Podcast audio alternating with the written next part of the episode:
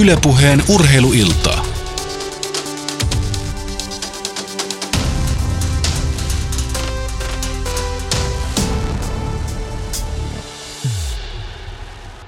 Mitä mainioita maanantai-iltaa Yle Puheen studiosta Helsingin Pasilasta ja kun ulos katsoo, niin ei kesäiseltä näytä, pikemminkin talviselta. Toukokuuta kuitenkin mennään takana erittäin mielenkiintoinen ja jännittävä urheiluviikovaihde jääkiekkoa ja palloilulajien pudotuspelejä muun muassa seurattiin ja tietysti kaikki kesälajit alkavat siitä säästä huolimatta. Tänään me puhumme kuitenkin urheilun taustoista. Ennen kaikkea kysymme itseltämme ja studiovierailta sekä puhelimeen osallistuvilta keskustelijoilta, kuka urheilun omistaa. Urheilusta on monelta osin tullut yhä vahvemmin kaupallista toimintaa, jossa tuloksia enemmän puhutaan rahasta. Perinteisesti urheilun perustan ovat luoneet vapaaehtoistoimijat ja seurat, joiden kansallisesta edunvalvonnasta ja kilpailutoiminnasta ovat vastanneet lajiliitot, jotka taas sitten ovat oikeuttaneet kansainväliset liitot toimintaan, mutta tämä on nyt murtumassa ja tästä tulemme keskustelemaan. Meidän studiovieraamme täällä ovat Arvoliiton toimitusjohtaja Kimmo J. Lipponen. Hienoa, kun olet mukana. Kiitos kutsusta, kiva olla mukana. Sekä valtiokonttorin pääjohtajana ja muun muassa SLUn ja Golfliiton entinen puheenjohtaja Timo Laitinen. Mukava taas nähdä sinua urheiluasioiden parissa. Kiitos kutsusta. Ja Putkosen Jussi pitää huolta siitä, että yhteydet pysyvät kasassa ja kertoo omat mietteensä asioihin sekä tarkkailee sitä, että mitä teillä on meille kerrottavaa. Tunteiden tulkkina ollaan Twitterin kautta hashtagillä urheiluilta. Seurataan niitä sekä yle.fi kautta puhe ja sieltä Shoutboxiin sitten hyvän maun rajoissa kommentit ja kysymykset tulemaan. Yhtä lailla kuin urheiluilta at yle.fi sähköposti, joka tähän ruudulle tulee, jos painavaa asiaa on. Ja jotta tämä joukkueen viisikko olisi täydellinen, on studiossa tällä hetkellä myös Manu Myllyaho, jonka tehtäviä tänään kuuluu urheilun seuraaminen ja urheiluradioiden toimittaminen tuolla Radio Suomen puolella, mutta Manu, sovitaanko, että ei sovita, kerro vaan mitä mielessä on, tai se jääkiekko olla se aihe kuitenkin. Joo, aika, aika hiljasta tänään muilta osin kuin lätkän osilta, että tota, jalkapallon ykkösessä pelataan yksi matsi Grankulla vastaan FC Honka, mutta sen ja lätkän lisäksi ei ihan kauheasti ole kerrottavaa. Kaikki nyt varmaan tietää sen, että mikä, mikä matsi siellä illalla sitten alkaa 21.15, eli Suomi-Tsekki, ja sitähän me tuossa Seiskan ja Kasin urheiluradioissakin ennakoidaan varmasti aika vahvasti. Mutta jääkiekkohan on mielenkiintoista. Tuolla Antti Linje torjui Nashville jatkoon. Se kai on jääkiekon ykkösuutinen tällä hetkellä vai kuinka? Joo, jos maailman parhaista pelaajista puhutaan ja ehkä kiinnostavimmista asioista kansainvälisesti. Niin kyllä. Minkälaista keskustelua on ollut tuon eilisen Ranska-ottelun jälkeen? No mun täytyy myöntää, että mä kuuluin vähemmistöön viikonloppuna ja katsoin koripalloa samaan aikaan, kun Suomi hävisi Ranskalle eilen 1-5, mutta tota, no keskustelu on ollut aika kivasta. Siis Marjamäellähän on potkuja vaadittu ja menty hänen persoonaansa, että ei karisma riitä ja, ja tota, kaivettu tilastoja, että huonoin päävalmentaja vuosi olikohan 30 vuoteen, että päävalmentajan tässä syyttävä sormi vahvasti osoittaa tällä hetkellä. No sano nyt Manu vielä sitten, että mitä mieltä olit koripallosta viikonloppuna? Siis viihdy, viihdyttäviä matseja, todella viihdyttäviä. Ja onhan se hurja urakka, toi oli neljäs peli kuuteen päivään, mitä Salon Vilpas ja Joensuun Kataja eilen pelasi. Siinä pitää tosiaan se kaupunkien välinen etäisyys on se 500 kilometriä ja rapeat päälle, että siinä, siinä saa jonkin verran istua myös bussissa, mutta toki se ehkä näkyy puolustuspää virheinä eilen, mutta yleisön kannalta aika viihdyttävää silti.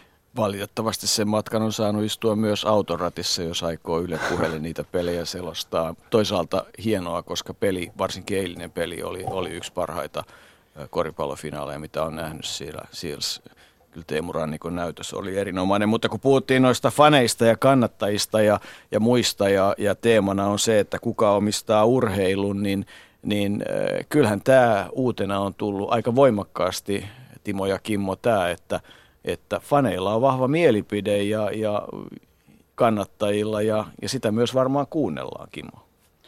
Joo, se on totta ja, ja, ja pitääkin olla mielipide ja kyllähän tässä tietysti kun noita olennaisimpia sidosryhmiä sieltä kuka sitten omistaakaan sen minkäkin lajin, niin kyllähän fanit on siellä etu, eturivissä hyvässä ja pahassa. Että ja, ja, ja siellä on varmasti kannustusta silloin, kun kaikki menee hyvin ja, ja sitten kun ei mene niin hyvin, niin kyllä siellä on itse kukin saanut kaikenlaista huutoa kuulla. Niin ja fanit tietysti siinä mielessä on seurojen kannalta joskus vähän kurjia omistajia, etteikös viikonloppunakin ollut tilanne, jossa faneja ei edes päästetty Vaasaan, kun Helsingistä lähtivät ja ja tota, kun palloliitossa aikana olet, työskennellyt, niin eikö nämä ole niitä hankalia tilanteita myös?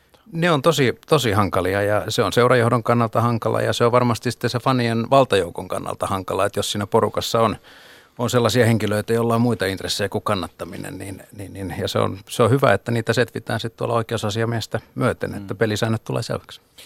Manulla on lähetyksiä 19.03, 20.03 ja 21.40 ja silloin tiedetään jo muuten jotain varmaan siitä tsekkiottelustakin, eikö niin? Kyllä siitä jotain tiedetään. Hei, hauskaa iltaa sinne ja Kiitos samoin, mielenkiintoinen aihe. No katsotaan, mitä, kuinka mielenkiintoinen tulee. Timo Laitinen, mistä lähtäisi purkamaan sitä, että kuka urheilun omistaa? Kansainvälisessä kielessä puhutaan tämmöisellä sanalla, kun puhutaan nimenomaan perinteisestä rakenteista kuin stakeholders. Kuka oikeastaan tämmöisen perinteisen urheilurakenteen omistaa? Se lähtee kai sieltä ruohonjuuritasolla seuroista, seuroista ja harrastajista ja sitä kautta niin edelleen. No jos Suomeen peilaamme, niin meidän seuratoimintamallimme nyt on jo yli 150 vuotta vanha. Ja siis saaren aikana rakennettu. Ja silloinhan ne alkuperäiset omistajat olivat seurojen jäseniä. Ne henkilöt, jotka keskenään halusivat perustaa yhdistyksen tehdäkseen jotakin yhdessä. Ja tämähän on edelleen yhdistystoiminnan, aatteellisen yhdistystoiminnan, myöskin urheiluun liittyvä yhdistystoiminnan ydin. Se yhdessä tekeminen ja, ja itselleen tekeminen, mutta kimpassa. Ja sen toiminnan kyllä edelleenkin ja toivottavasti myös tulevaisuudessa omistavat ihan vain ne tekijät, ne seurojen jäsenet. Ja sitten kun tähän toimintaan on tullut vuosien saatossa kaupallinen aspekti ja, ja raha ja ammattilaisuus, niin sen jälkeen on tullut erilaisia toisen tyyppisiä omistajatahoja, eikö niin Kimmo? Se on totta ja, ja se on aikamoista tasapainottelua silloin, kun sulla on osakeyhtiötaustaisia omistajia ja sitten kuitenkin näiden liittojenkin sääntöjen mukaan, niin siellä yhdistys pitäisi taustalla olla ja aina se ei ole kauhean kristallinkirkasta, että kuka se, kuka se viime kädessä vastuunkantaja ja omistaja sitten on, että onko se se osakeyhtiö, joka touhua pyörittää vai, vai ry, joka, joka siellä on sitten esimerkiksi kansallisen liiton jäsen. Mm. Joo ja sitten tähän vielä liittyy asia, josta mä ennenkin tainnut jopa tältä samalta paikalta puhua näiden kahden järjestelmän, siis juridisen rakenteen takana olevan järjestelmän täydellinen ristiriitaisuus. Yhdistystoiminta on yleishyödyllistä, ei voittoa tuottavaa ja tarkoitettu, kuten sanoin, näiden jäsenten keskenäiseen toimintaan.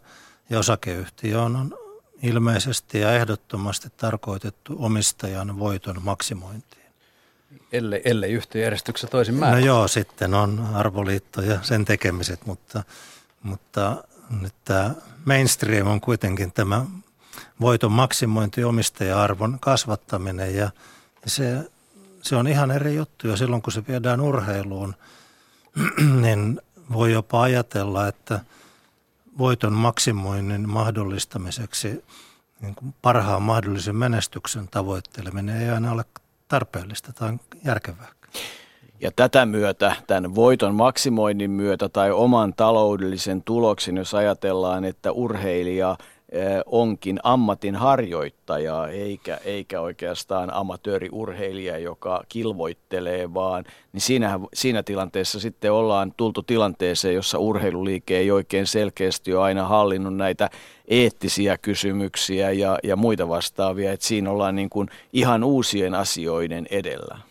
Se pitää paikkansa ja, ja se on tietysti amerikkalaiset on ratkaissut vähän toisella tavalla, että siellä on erotettu jo, olisikohan baseballin ammattilaisliika perustettu, se on kuitenkin reilusti 1800-luvun puolella, että et, ja siellä on se tavallaan tämän ammattilaisurheilun ja kaupallisen urheilun ja, ja sitten tämän meikäläisittäin katsottuna laajemmassa urheilun ja liikunnan ja kilpailun ero, ero on aikamoinen. Ja mun mielestä meidän ei Suomessa missään tapauksessa pidä siihen mennä, mutta tunnistaa ne selkeät erot, mitä näissä järjestelmissä on. Timo otti tuossa ennen lähetystä, kun tavattiin esiin mielenkiintoisen asian, että kun perinteisesti ajatellaan, että on, on siis tämmöinen eurooppalainen, jos ajatellaan Suomen lähtökohdasta, niin on, on siis seurat, joiden, jotka ikään kuin omistavat sen lajiliiton, tai lajiliitto on näiden seurojen elin, joka ajaa niiden asiaa, ja, ja sitten se on, sille on annettu valtuutus – edustaa näitä seuroja sitten kansainvälisessä lajiliitossa, joka sitten tekee erilaisia sopimuksia muun muassa kansainvälisen olympiakomitean kanssa.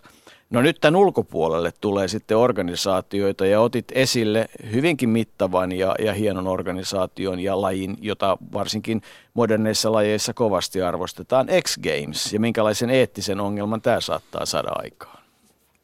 Joo, X Games on 90-luvulla alkanut kilpailu sekä talvisin että kesäisin perustajana.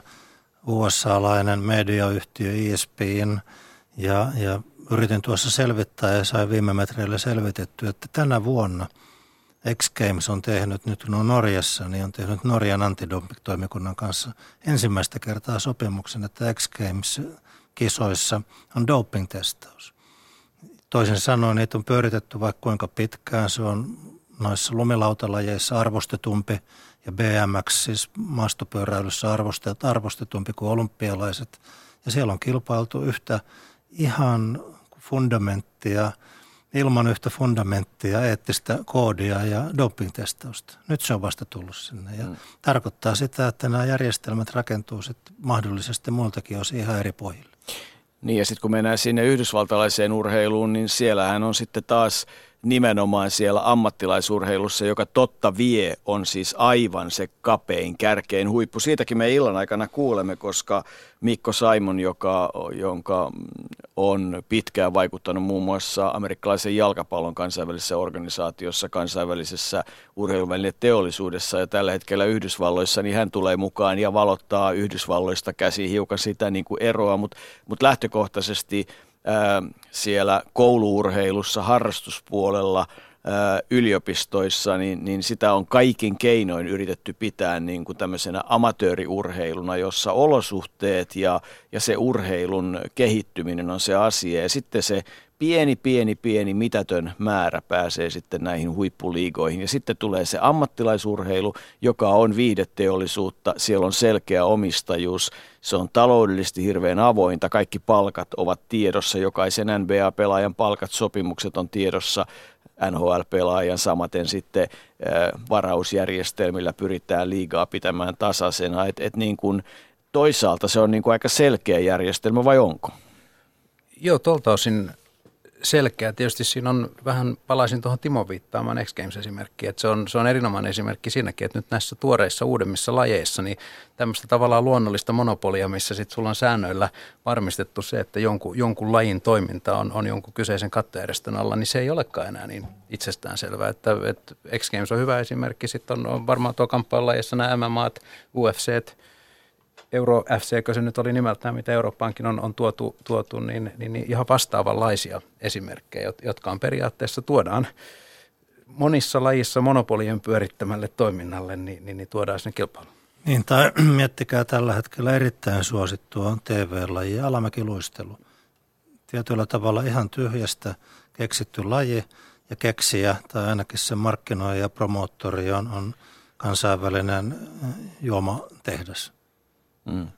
Ja lajilla ei ole mitään muuta elämää käytännössä kuin tämä, tämä kiertuva, joka pyörii ympäri maailmaa ja pitää MM-kisat. Kyllä. Ja samantyyppisiä koko ajan tulee erilaisia lisää, eli, eli tavallaan sekin on semmoinen iso haaste urheilumaailmalle, että, että että jos joskus aikanaan oli olympialajien kirjo ja sitten jotain muuta, sitten oli jotain tämmöisiä kansain, kansainyhteisön omia krikettejä ja, ja sitten joitain kansallisia lajeja Irlannissa hurling ja Australiassa australialainen jalkapallo ja, ja on golfballia ja, ja otetaan nyt sitten vaikka Eaton wallball, jossa maaleja on tehty kai yksi historian aikana, mutta joka tapauksessa niin, niin, niin, niin, tämä on niin, niin rajusti muuttumassa koko tämä urheilun kenttä tämän kaupallistumisen ja rahan myötä. Et, että, et siinä muuten varmasti sitten, mitä mieltä olette esimerkiksi KOK-asemasta? Se on erittäin vahva kaupallinen toimija, miljardiluokan yritys, mutta onko sen asema niin kuin tällä hetkellä kovin vakaa? No ei niin vakaa minun mielestäni, kun se on historiassa ollut, mutta valitettavasti täytyy todeta, että enimmiltä osiltaan niin sen vakauden heikkeneminen johtuu kyllä KOKsta itsestään, eikä näistä ulkopuolisista muista toimijoista. Että, että omalla eettisen koodin heikkoudella niin on aikaan saatu kyllä semmoista säröilyä, joka sitten antaa muille toimijoille mahdollisuuksia vahvistua. Tämä on niin juuri se, että kun, kun ei mihinkään yhteiseen kansainväliseen sopimukseen ole kirjattu, että, että kansainvälinen lentopalloliitto tai käsipalloliitto omistaa sen lajin, vaan se on ikään kuin, miten kuvaisit Timo, miten tämä on syntynyt siis tämä, tämä tilanne, jossa on kansainvälinen lentopalloliitto ja kaikki niin kuin on sitä mieltä, että se on se johtava lajin organisaatio maailmassa, jolla, jolla kaikki valta on. No Keneltä se, se on sen oikeutuksensa saanut? No kyllä se on sieltä ruohonjuuritasolta se valtuutus syntynyt, kuten itse alussa totesit, että joskus on perustettu seuroja ja sitten on todettu, että tarvitaan kansallista toimintaa, perustettu joku taho, joka sitä pyörittää ja sitten on haluttu kansainvälistyä ja syntynyt se kansainvälinen liitto ja, ja sitten on haluttu viedä kisat kasaan – ja sitten syntynyt olympiakomitea ja niin edespäin ja niin edespäin. Onhan meillä sitten lajina nyrkkeily. Mä en koskaan pysynyt laskuissa montako kansainvälistä nyrkkeily, ammattinyrkkeilyliittoa maailmassa on, mutta neljä, viisi varmaan. Enkä mä tiedä, mikä niistä on se oikea ja virallinen. Ei varmaan mikään tai kaikki. Niin, tämäkin on itse asiassa hyvä esimerkki siis hyvin perinteisestä lajista, jota kuitenkin – niin kuin järjestäytyneessä muodossa 1800-luvulta alkaen on ennen kaikkea, itse asiassa aika monen lajin juurethan menee Englannin suuntaan tai, tai sinne, niin, niin on harjoitettu. Ja sitten siihen on tullut tämä tämmöinen amerikkalainen ammattilaisvivahde ja sitten, sitten paljon liittoja. Mutta otetaan äh, lähetykseen mukaan tutkija Kati Lehtonen äh, liikunnan ja kansanterveyden edistämiskeskus Likes, Likes tutkimuskeskuksessa olet aika paljon tutkinut suomalaisen urheiluliikkeen rakenteita ja sitä myllerrystä, joka niin kuin mielestäni liittyy tähän urheilun omistamiseen. Ää, oikein hyvää iltaa Kati Tampereen suunnassa taidat olla. Kiitos kyllä olen ja hyvää iltaa, iltaa myös studioon sinne tuota Timolle ja Kimmolle ja kyllä Tampereelta löydän. Valitettavasti en ole nyt kauhean hyvin teidän keskusteluun päässyt kiinni, että oli sen verran huonot yhteydet tuossa autolla ajeli, mutta tuota, yritetään jotenkin kommentoida. Äh, se menee mainiosti, olet niin monta kertaa ollut mukana miettimässä, mutta et lähdetään ihan suoraan siihen olennaiseen kysymykseen, jota jota päivällä pohdittiin. Eli, eli tavallaan minkälaisia haasteita ja ongelmakohtia noin omistajuuteen liittyy – liikuntajärjestöjen ja, ja eri kolmannen sektorien toimijoiden näkökulmasta noin hallinnollisesti ja päätöksenteollisesti? No tota, siinä tietysti on, mitä paljon on jo pitkän aikaa puhuttu, että siinä risteää, risteää nämä perinteiset nämä yhteiskunnalliset sektorit, yksityinen, kolmas ja julkinen, ja sehän ei ole niin mikään uusi asia – kansalaisjärjestöille laajemmin, vaan, vaan niin kuin viimeisen 20-30 vuoden niin kuin semmoinen pikkuhiljainen tulos.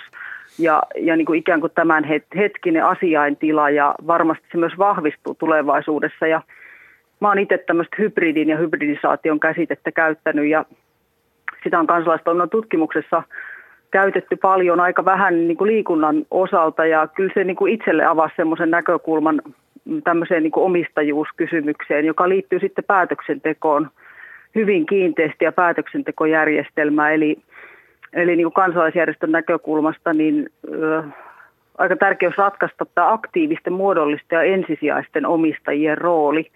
Ja nyt jos sitä lähtee niin kuin pilkkomaan, niin, niin tietysti voi kysyä, että kuka esimerkiksi liikuntajärjestöjen kontekstissa, vaikka nyt tämä keskusjärjestödilemma, mitä, mikä niin kuin itselle on tutuin, ollaan siirrytty niin kuin hajautuneesta mallista olympiakomitea ja yhden keskus, keskusjärjestön malliin, niin tota, että onko siinä muodollisena omistajana valtio, onko se yksityinen sektori, kuka on ensisijainen omistaja. Jos me ajatellaan tätä yhdistystoimintaa, niin ilmeisesti jäsenten pitäisi olla ensisijaisia, mutta mutta tota, tämä on tällä hetkellä mun mielestä aika lailla epäselvä ja sehän niin kuin johtaa siihen, että meidän päätöksentekokaan ei voi olla kovin selvää.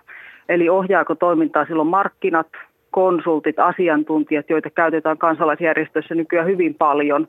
Sitten siinä tulee kysymykseen tämä luottamus versus operatiivisen johdon rooli. Alkaako operatiivinen johto ja ylipäätään henkilökunta ottaa sitä aktiivista omistajuutta myös järjestötoiminnasta, että minun mielestä tätä pitäisi vähän purkaa vielä enemmän ja syvällisemmin ja, ja myös ehkä keskusteluttaa liikuntajärjestöjä laajemmin, että tunnistaako he tämmöistä ongelmaa.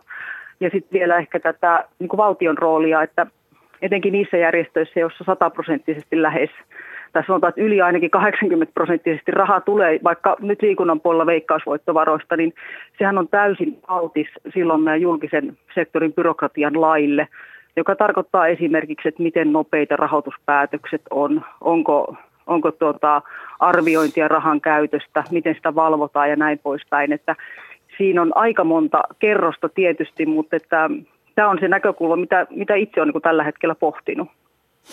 Sait äh, komplisoiduksi äh, tämän, tämän asian, mutta tota, avaa vielä enemmän sitä hybridisaatiokäsitettä. Mä haluan kuulla siitä vielä jonkun kommentin. No hybridihän yksinkertaisuudessa on sekasikiö.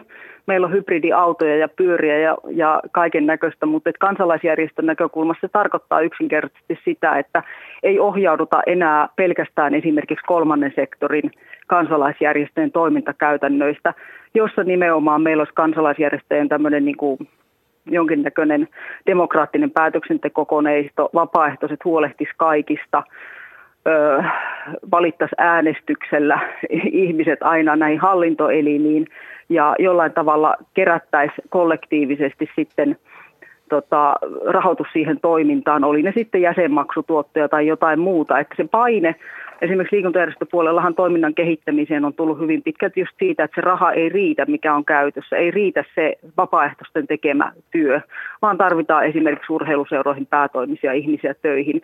Ja se on sitten altistanut siihen, että, että pikkuhiljaa täytyy omaksua sitä yksityisen sektorin toimintaa yhä enemmän, sitä kaupankäyntiä, asiakkuusajattelua, ja, ja sitten tietysti liikuntajärjestöt on ollut koko ajan ja minusta ovat edelleen. Mä tiedän, että toiset on eri mieltä liikuntapolitiikan tekemisen välineitä. Että antaessaan julkista rahaa järjestöille odotetaan, että he tekevät ikään kuin vastineeksi jotakin. Ja minusta se on ihan loogista. Ja tällöin se kyseinen järjestö altistuu sitten tietenkin tälle julkisen sektorin logiikalle. Ja tavallaan tästä niin kuin keitoksesta syntyy sitten se tämän päivän liikuntajärjestö. Ja joissakin järjestöissä joku sektori voi olla voimallisemmin mukana, mutta sitten on niitä, joissa se on koko lailla hämärää, myös se keskinäinen järjestys. Ja, ja voi olla, että se myös aiheuttaa sitä hämminkiä siellä sisällä.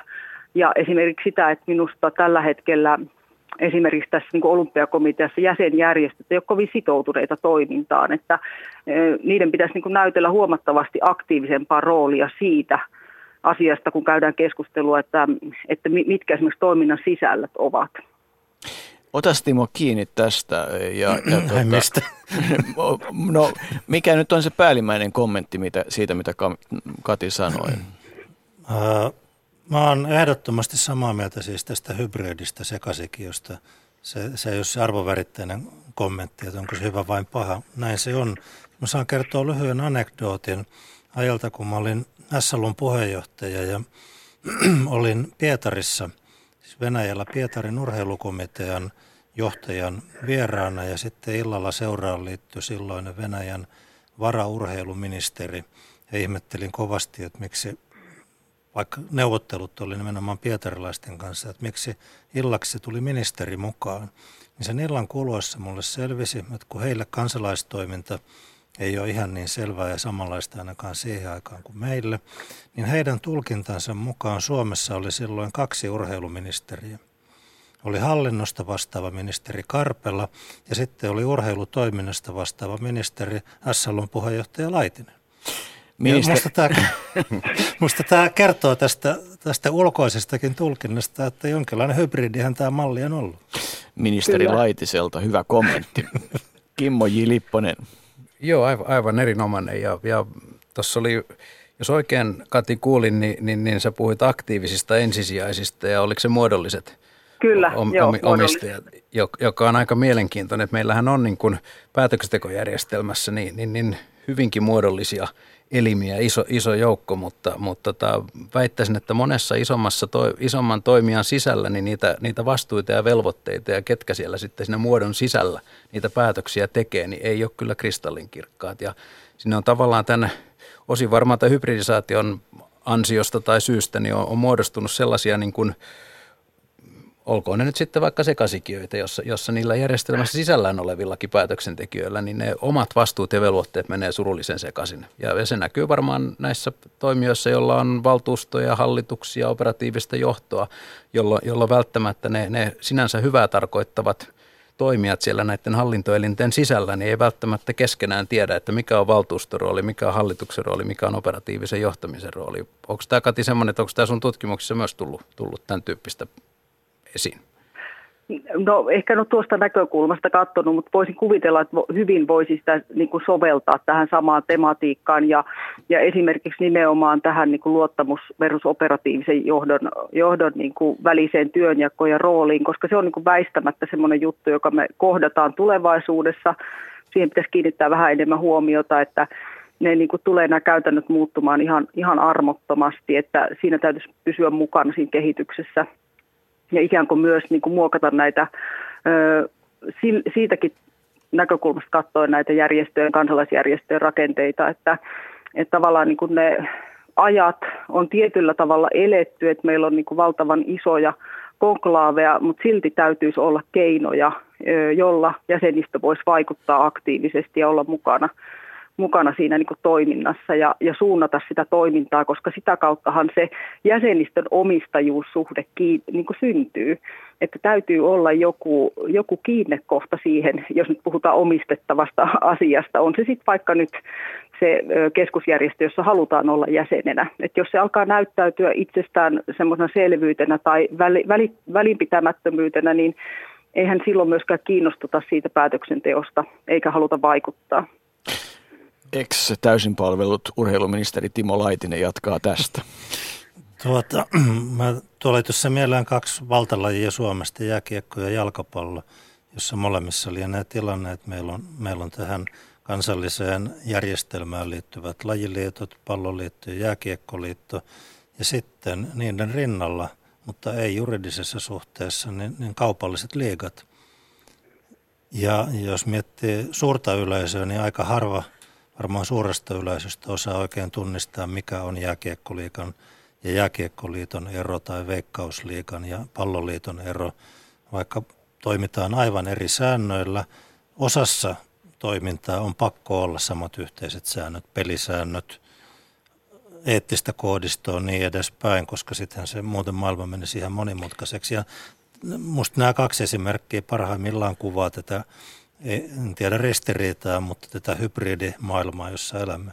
Niin ja se kuvaa sitä voimakasta maailman muutosta, joka viimeisen parinkymmenen vuoden aikana, siis tämä, tämä, tämä niin kuin, ö, ei ongelma, vaan muutos on niin kuin konkretisoitunut oikeastaan sen parinkymmenen viime vuoden aikana, ehkä 20-30 vuoden aikana, jolloin, jolloin tämä voimakas kaupallistuminen ja, ja liike-elämä on tullut mukaan. Ennen kuin annan Kimmo J. Lipposelle puheenvuoron, niin tässä vaiheessa arvioin, että äh, Kati Lehtonen, sulla seuraavat äh, tärkeät koitokset ovat edessäsi. Hei kiitos tästä hyvästä pohjustuksesta tähän meidän keskusteluun ja, ja mitä erinomaisinta in, iltaa Tampereella. Kiitos oikein paljon ja, ja tuota, äärettömän idearikasta keskustelua teille sinne studioon ja, ja studion vieraiden kanssa ja myös toivottavasti kansalaiset kommentoi. Kyllä ja sitten Yle Areenasta voit kuunnella sen, että mitä me tässä loppujen lopuksi saimme aikaan. Kiitos. No niin, toki näin. Kiitos paljon. Hei hei. Ylepuheen urheiluiltaa. Studiossa ovat siis äh, Arvoliiton toimitusjohtaja Kimmo J. Lipponen ja valtiokonttorin pääjohtaja muun muassa S. Lunentin puheenjohtaja Timo Laitinen. Kimmo J. Niin, tuohon Timon kommenttiin tuosta liikojen ja, ja näiden kaupallisten toimijoiden, jotka, jotka siellä tavallaan lajin sisällä toimii, niin, niin, niin en jääkiekon tilannetta ihan tarkkaan tiedä, mutta esimerkiksi jalkapallossa, niin, niin, niin jalkapallon veikkausliikalla ja niillä seuroilla, jotka veikkausliikaa yhdessä pyörittää palloliitolla on, on ihan selkeä sopimus siitä, että niitä yhteisiä sääntöjä noudatetaan ja se, on sopimuksella tavallaan varmistettu myöskin, että, että niiden samojen, samojen sääntöjen mukaan pelataan ja se on tietysti kaikkien – varma, varmasti edun mukaista, että ymmärretään, että ne kilpailusäännöt ja sitten myöskin, myöskin ne vastuut ja velvoitteet sitten siellä vaikka nyt lisenssijärjestelmässä ja, ja kaupallisessa yhteistyössä on mahdollisimman kirkkaat. Mutta sitten jos mennään esimerkiksi nyt sitten vaikka yhteen isoon lajiin koripalloon, niin – jos ajatellaan peruslähtökohdiltaan, ne kansainväliset kilpailusäännöt on samanlaiset, se peli on niin kuin samanlaista, mutta, mutta eivät ne kuitenkaan samoja ole. Euroliigalla on ihan omia sääntösovellutuksiaan tällä hetkellä esimerkiksi seurojen omistamalla Euroliigalla tai he, he pelaavat tietyiltä osin soveltavat sääntöjä eri tavalla tietyissä tilanteissa. NBA pelaa erilaisella ajalla, erilaisella kentällä, erilaisilla säännöillä täysin. Ja sitten Yhdysvalloissa ei haluta pelejä verrattavan, niin yliopistokoripallo pelaa erilaisilla säännöillä, jotka eivät taas sitten ole samat kuin kansainvälisen koripalloliiton säännöt. Peli on sama, mutta vivahteita on, minkä tämä myös tämä Timo aikaan saa. Pitää paikkansa. Jos mä saan kysyä Kimmolta jalkapallosta – Palloliittohan vastaa, siis vanha entinen palloliiton pääsihteeri tuntee lajin, siksi kysyn. Palloliittohan vastaa varmaan käytännössä kokonaan tuomarikoulutuksesta Suomessa piireineen. Kyllä. Jos jossain vaiheessa oli yrityksiä perustaa tämmöisiä villiä liigoja Suomeen, muistan sen ja muistan, että käytiin keskustelua silloin, että, että että salliiko palloliitto vai eikö salli kouluttamiensa tuomareiden osallistumisen villien liikojen toimintaan. Että omistaako, Kyllä. tämä on minusta mielenkiintoinen keskustelu, että omistaako silloin tämä kouluttava organisaatio nämä, nämä tuomarit tai vähintään sen osaamisen, joka heillä on, vai, vai missä kulkee sääntelyrajat? Se on, Miten se meni? Se on hyvä, hyvä kysymys et, ja varmasti palloliiton näkökulmasta niin siellä on – jonkinlainen sopimussuhde esimerkiksi mm. niiden tuomareiden kanssa, jotka, jotka sen koulutuksen käyneet ja, ja koetaan, että siinä on mahdollisuus olla se lupa, lupa myöntämättä ja se on mielenkiintoinen rajaveto, että sit, sitten kun näitä toimijoita tulee enemmän. Anekdoottina tuohon, tuohon tota jokunen vuosi sitten silloin, kun nämä matchfixing ja ottelumanipulaatiot asiat nousi nous enemmän pintaan, niin, niin, niin löytyi useampiakin esimerkkejä siitä, että löytyi tahoja, jotka halusivat kouluttaa – ja tarjota ilmaista koulutusta meidän parhaille tuomareille ja ja tota, sitten vaan heräsi tietysti kysymys, että onko, onko tällä koulutusorganisaatiolla, joka ulkomailla maksaa viikon koulutuksen valiotuomareille, niin onko heillä pelkästään vilpittömät motiivit siinä asiassaan. Et se on, sanotaanko riskihallinnan näkökulmasta ja toisaalta sen toiminnan niin kuin eettisen pohjan pitämisessä mun mielestä on äärimmäisen hyvä, että siellä on, on joku yhtenäinen tapa, miten sitä koulutusta tehdään. Ja, ja, ja tietysti jos, jos siellä jollakin organisaatiolla on yhdessä sovitusti, että, että on tavallaan vastuu ja velvoitteet sitä kyseistä lajia tässä maassa, maassa pyörittää, niin, niin, niin ehkä se on ihan hyväkin järjestelmä tämän riskihallinnan näkökulmasta. Kun tätä iltaa pohdittiin, niin alkuperäinen ajatus oli keskustella aiheesta urheilu ja raha ja oikeastaan pistää ää, urheilu ja sulkuihin ja puhua vain rahasta, koska tässä me koko ajan tullaan siihen tilanteeseen, että, että niin kuin tietyllä tavalla se perusrakenne, joka, joka perustuu Suomessa on hyvin helposti nähtävissä siihen aatteelliseen toimintaan ja kansalaistoimintaan ja, ja siihen pyramidirakenteeseen, mikä saa, saa aikaan, niin kun tämä, nämä taloudelliset realiteetit tulee vastaan ja, ja kaupallisuus ja, ja uudet kaupalliset toimijat, niin koko rakenne muuttuu todella hybridiksi ja erilaiseksi. Onhan samanlaisia esimerkkejä tietysti löydettävissä vaikkapa lentoyhtiöiden ja puolustusvoimien välillä, että, että tota, kun käyt puolustusvoimien lentäjäkoulutuksen, niin voitko loikata sieltä saman tien kaupallisen toimijan pariin? No et voi. Koripallossa kansainvälinen koripalloliitto jossain vaiheessa ilmoitti hyvin selkeästi, että jos menet viheltämään tuonne tämän villin eh, liigaorganisaation pelejä, niin terve menoa kansainväliset eh, maaottelut ja olympiakisat ja muut, kunnes sitten tilanne taas rauhoittu. Miltä Jussi sun korviin tämä kuulostaa? Mä näen tässä samanlaista vähän keskustelua kuin mediamaailmassa käydään.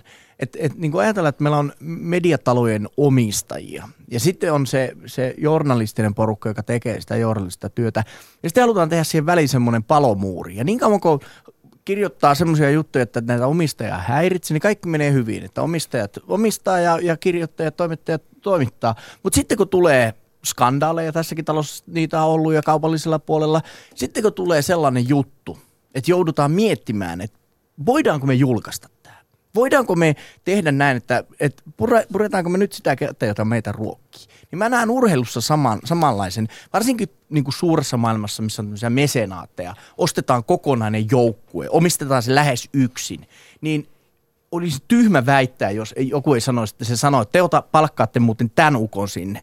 Joo, ei urheilulliset taidot riitä, manageri sanoo, te palkkaatte tämän miehen, niin haluaisin nähdä sen managerikin, joka sanoo edelleen, että ei, se hankitaan uusi manageri, kyllä palkkaa sen sitten. Niin silloin, silloin tietysti ollaan ihan puhtaasti siinä, että, että, että kun on siirrytty siihen maailmaan, jossa monikansallinen yhtiö tai, tai ei monikansallinen yhtiö, mutta kuitenkin pyörittää toimintaa ja silloin omistaja tekee ratkaisuja ja ja tota... Mutta sitä ei sanota ääneen, mm. sitä, sitä ei sanota, joku Chelseankin omistus on, niin ei sitä sanota, että Abrahimovic tekee siellä ne päätökset. Se, se, se, menee, se menee sen managerin mukaan. Mm. Siihen Siin, se ainakin kaatuu. Siinä on sitten kannattajat kovilla, että kyllä jos tota, joku sanoo, että, että jos Ilvestä on vuosikaudet kannattanut ja New York Knicksia, niin silloin ei kannata enää edes vinoilla sille kaverille, että tilanne on jo sen verran kova. Mutta otetaan mukaan keskusteluun lisää väkeä ja mennään ihan oikeasti sinne yritysmaailman puolelle. Kimmo.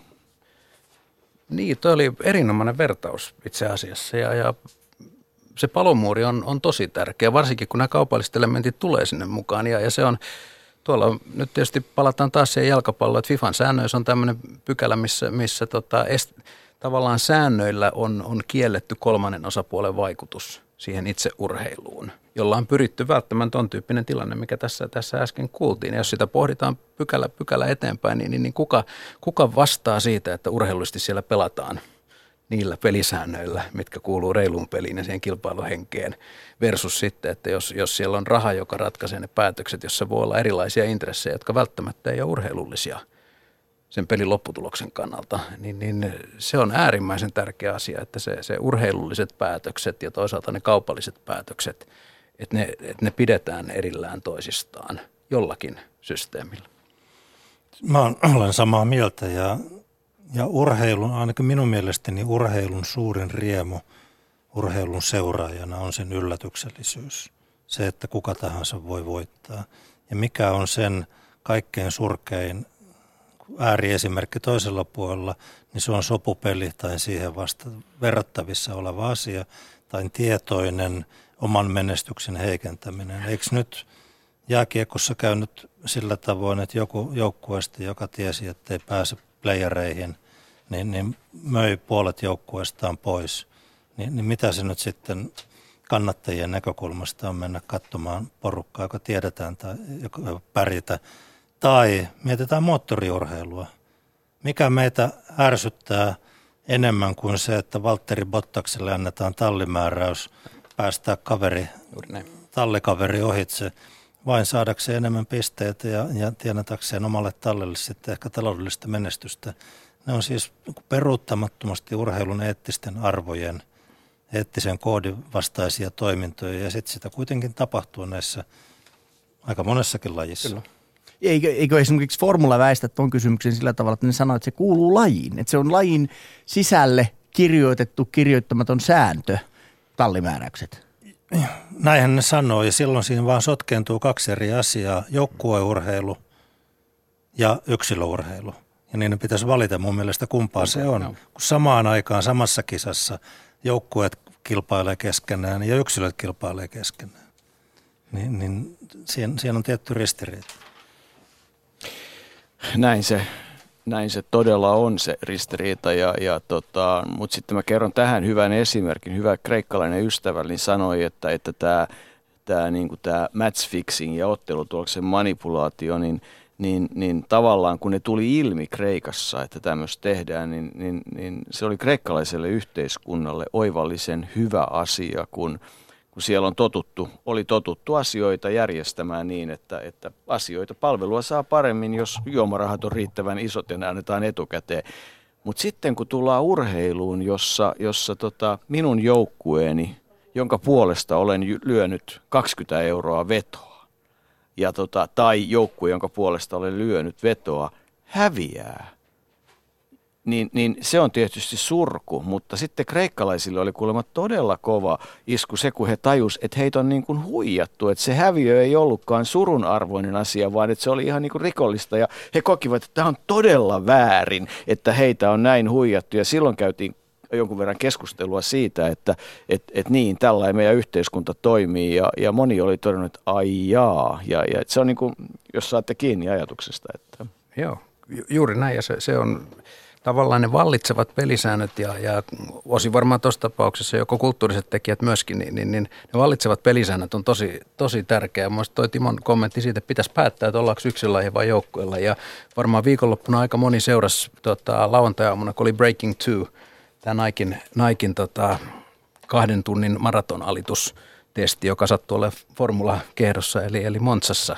Ja äärimmäisen mielenkiintoinen ja siinä oli monta yksityiskohtaa, mutta siinä oli yksi, yksi joka, joka mua sen, sen varsinaisen juoksun jälkeen, joka siis ei, ei päättynyt ihan sen kahden tunnin alitukseen, mutta hieno, hieno tapahtuma kaiken kaikkiaan. Niin siinä oli nämä jänik, jänikset, jotka mä oon aina luullut, että jän, jäniksellä on siis se rooli, että se kirittää tavallaan näitä juoksijoita. Niin, niin siinä selvisi, että, että, että, että ne jänikset oli myös tuulensuoja. Eli ne, ne toimi niin kuin joukkueena, jossa tota, niin tuulen vastus minimoitiin niin kuin joukkueena. Tämä on yksi uusi ilmiö siihen muuttuvaan kenttään ja mä en halua missään tapauksessa niin tuomita tätä kenttää, vaan tämä on niin se murros, missä me eletään tässä urheiluviihdeteollisuudessa ja otetaan siihen lisää tulokulmaa, kun lähetykseen saadaan mukaan Telian kuluttajaliiketoiminnanjohtaja Markus Lahtinen. Oikein hyvää iltaa. Hyvää iltaa. Telia teki merkittävän sopimuksen ja, ja nyt teillä on oikeudet jääkiekon SM-liigaan. Avaa hiukan asiaa ja sitä, mitä kaikkea sen takana on. Joo, tosiaan nyt sitten 2018-2019 kaudesta alkaen niin liikan televisio-oikeudet oikeudet hankittiin ja oikeastaan niin kuin taustalla se, miten me tätä ajateltiin, niin nämä katsojatottumukset on aika paljon muuttunut, niin kuin mainitsit, on television katsomisen osalta ja katsotaan eri paikoissa ja yhä enemmän erilaisilla laitteilla ja, ja sitten siltä osin niin meillä heräsi, heräs siinä sitten kiinnostus, että, että halutaan pystyä tarjoamaan kuluttajille sitten myös sitä valinnan vapautta ja, ja ryhdyttiin sitten pohtimaan näitä oikeusten hankkimista ja, ja nyt ne sitten saatiin. Äh, merkittävä sopimus varmasti jääkiekko liigan kautta ja, ja muuten, mutta teillähän on, tämä ei suinkaan ole niin kuin ainoa tapa, millä Telia on urheilussa mukana. Te olette myös merkittävä sponsori, e, teillä on yhteistyösopimuksia, käsittääkseni teillä on ollut tämmöinen Next Generation-ketju ja te olette myös jalkapallossa mukana. Te olette niin kuin monilainen toimija, te olette mediakumppani, mutta yhtä lailla te haette näkyvyyttä ja te haette tietysti kuluttajasuhteita. Eli, eli mitä Telia hakee urheilusta? Muuta kuin tietysti hyvää taloudellista, siis luonnollisesti liiketoimintaa, mutta että mitä kaikkea haette? Se on totta, että meillä on erilaisia rooleja tässä. Eli nämä televisio-oikeudet on yksi, yksi kulma siinä – ja sen kautta se liiketoiminnan tekeminen, joka ehkä selkeämmin on sitä puolta. Ja sitten tietysti nämä yhteistyön mallit, niin kuin mainitsit nyt ehkä viimeisimpänä, tuo palloliiton kautta tehtävä niin kuin yhteistyösopimus, jo, ja ehkä perinteisemmältä voisi sanoa niin kuin sponsorointia, mutta me halutaan siinäkin löytää, löytää uusia tasoja, että ei, ei niin vaan, että mennään pelkän näkyvyyden ja sen ehkä niin kuin perinteisen logo rinnassa tekemisen kautta, vaan mitä me voitaisiin tukea siellä juur, tuota, ruohonjuuritasolla ja osallistua tukemaan ja mahdollistamaan myös niin kuin suomalaisia liikkumaan sitä kautta.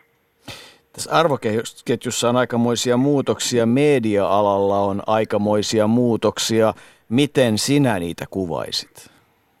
No nyt on tapahtunut, tämä on ensimmäinen Suomessa, kun operaattori on nyt hankkinut televisiointioikeudet, mutta maailmalla tosiaan murrosta on jo käynnissä Amerikassa AT&T on hankkinut Time Warnerin ja, ja sitä kautta niin kuin isompaa roolia nimenomaan siinä arvoketjussa, eli, eli siirtyminen sitten jakelijasta siihen, siinä arvoketjussa eteenpäin. Ja vähän sama tapahtuu nyt, nyt täällä Suomessa, Suomessa meillä, eli aikaisemmin toimittiin jakelijana ja, ja nyt sitten hankittiin ne oikeudet myös kuinka merkittävä urheilu, siis nythän tietysti erilaisia Netflixin kaltaisia toimijoita on tullut maailmaan mukaan, mutta että kuinka merkittävä urheilu on, on tässä jakelijan ja operaattorin toiminnassa?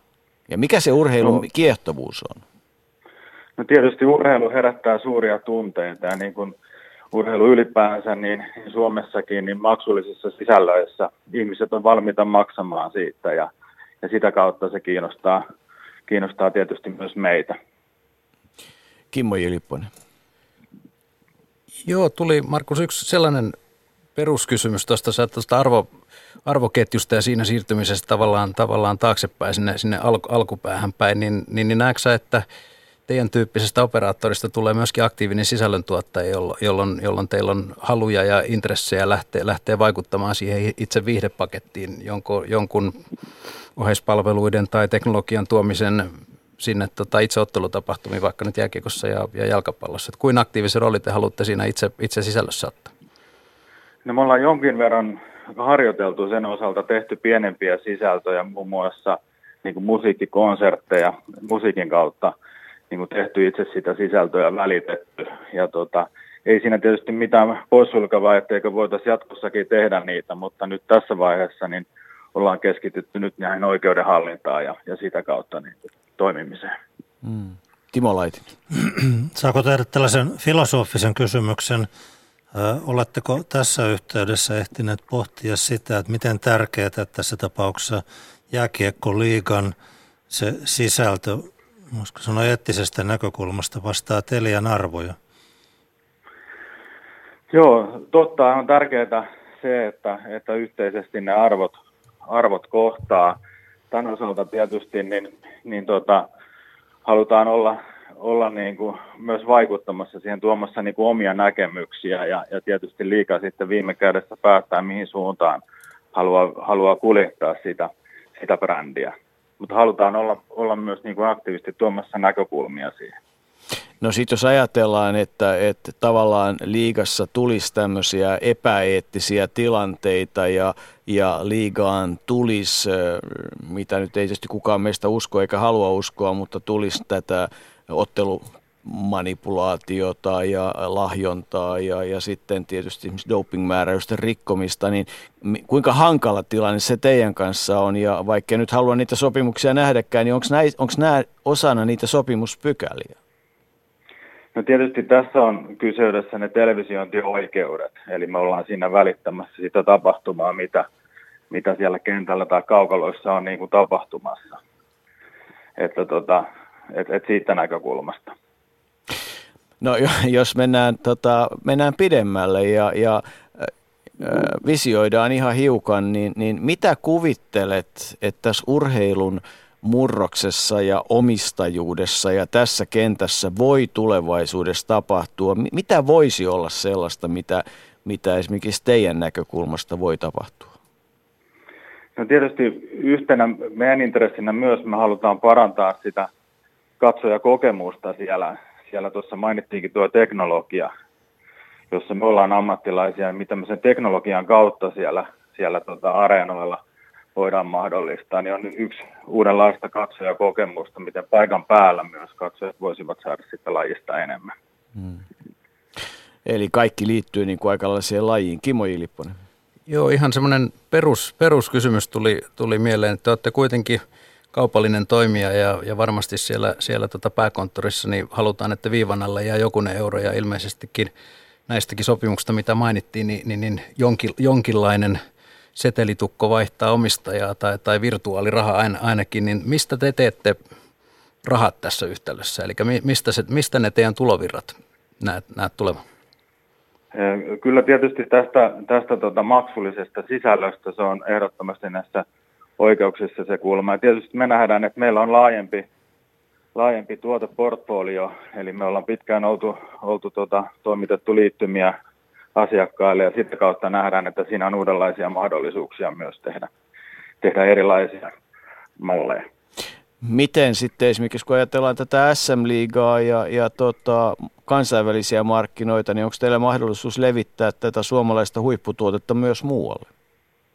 No, tämä on yksi mahdollisuus ehdottomasti. Toimitaan useassa maassa ja, ja niin kuin keskustelussa on ollutkin jo, että esimerkiksi Ruotsiin on mahdollista nämä kansainväliset oikeudet meillä, että sitä kautta me pystytään niitä tarjoamaan myös asiakkaille muissa maissa, joita mahdollisesti tämä laji kiinnostaa. Mm. Mutta kaiken kaikkiaan ilmeisesti näette samalla tavalla, että, että tämä niinku tavallaan kaikki, mikä liittyy urheilun, vapaa-ajan teollisuuden, urheiluväline teollisuuteen laajasti, niin se kai lienee tällä hetkellä niinku Euroopan mitassa ja maailman mitassa niin kuin nopeimmin kasvava tämmöinen liiketoiminnan alue. Siitä kai ei ole epäilystäkään. Joo, kyllä näin. Ja nimenomaan ehkä tuosta niin kuin urheilulajien suosi, suosituksista, että, että kuinka suosittua mikäkin laji on ja, ja tavoitellaan paljon suomalaisia ja, ja halutaan olla mukana myös niin kuin monelta eri kosketuspinnalta siinä. Hmm. Markus Lahtinen, tässä vaiheessa oikeastaan kiitos, kun olitte mukana lähetyksessä ja, ja tota, tämä taas avaa meille yhden kulman, kun illan aikana pohditaan sitä, että että minkälainen tämä urheilun omistajuus on nyt ja jatkossa ja, ja mihin suuntaan mennään. Kiitos ja oikein hyvää kevättä. Kiitos samoin. Ylepuheen urheiluiltaa. Mitä mietteitä tulee siitä, että, että niin kuin tähän suuntaan ollaan menossa? Tietysti kuluttajilla on enemmän ja enemmän mahdollisuuksia, siitä kai on myös kysymys. Tämä nyt enemmän kertoo vaan siis tämän jakeluliiketoiminnan – ei voi edes sanoa murroksesta, vaan, vaan kilpailutilanteen mm. muutoksesta. Et ollaan aikana eletty maailmassa, missä Suomessa oli yksi toimija, se jonka toimitiloissa nyt istumme, joka pystyi elävää kuvaa lähettämään ja, ja tällä hetkellä elävää kuvaa lähettää aika moni muukin ja, ja hyödyntävät niitä mahdollisuuksia ja tällä lailla markkinatalous toimii.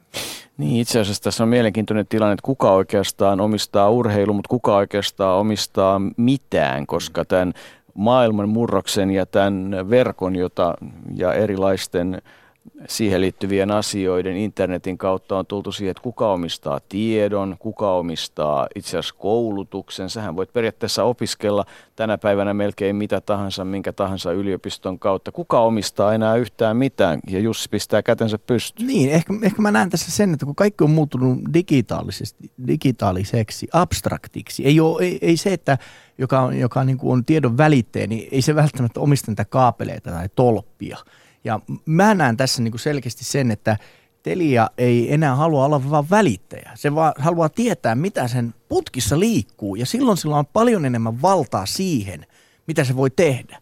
Ja tässä esimerkiksi elokuvateollisuus mukassa ihan niin kuin oleellisesti. Se loi itse asiassa Netflixin ja niiden kaltaiset palvelut. Ja tätä Telia haluaa, se ei halua olla pelkästään, että sen ka- ka- kaapeleita pitkin joku toinen myy tuotteita.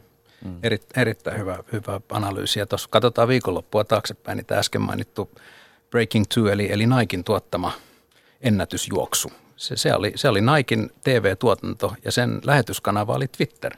Se oli, su, se oli suora Twitter-lähetys.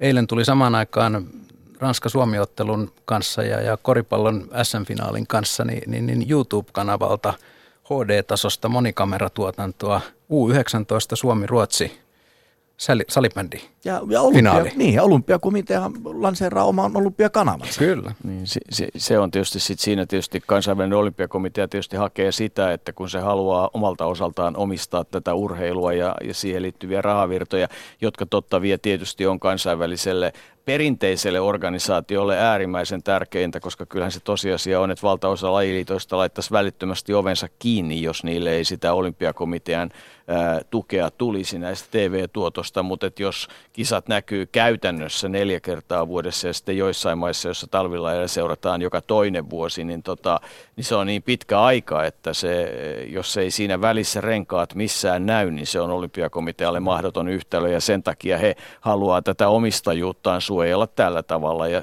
ja ymmärtää, haluaa tuottaa sitä sisältöä toisaalta ei myöskään halua mennä niin kuin perinteisten lajiensa kanssa ja meidän kuluttajien kanssa hautaan, vaan haluaa niin kuin pitää mielensä virkeänä ja tuoda uusia. Että kyllä tämä laji evoluutio myös sitä omistajuutta urheilussa varmaan muuttaa.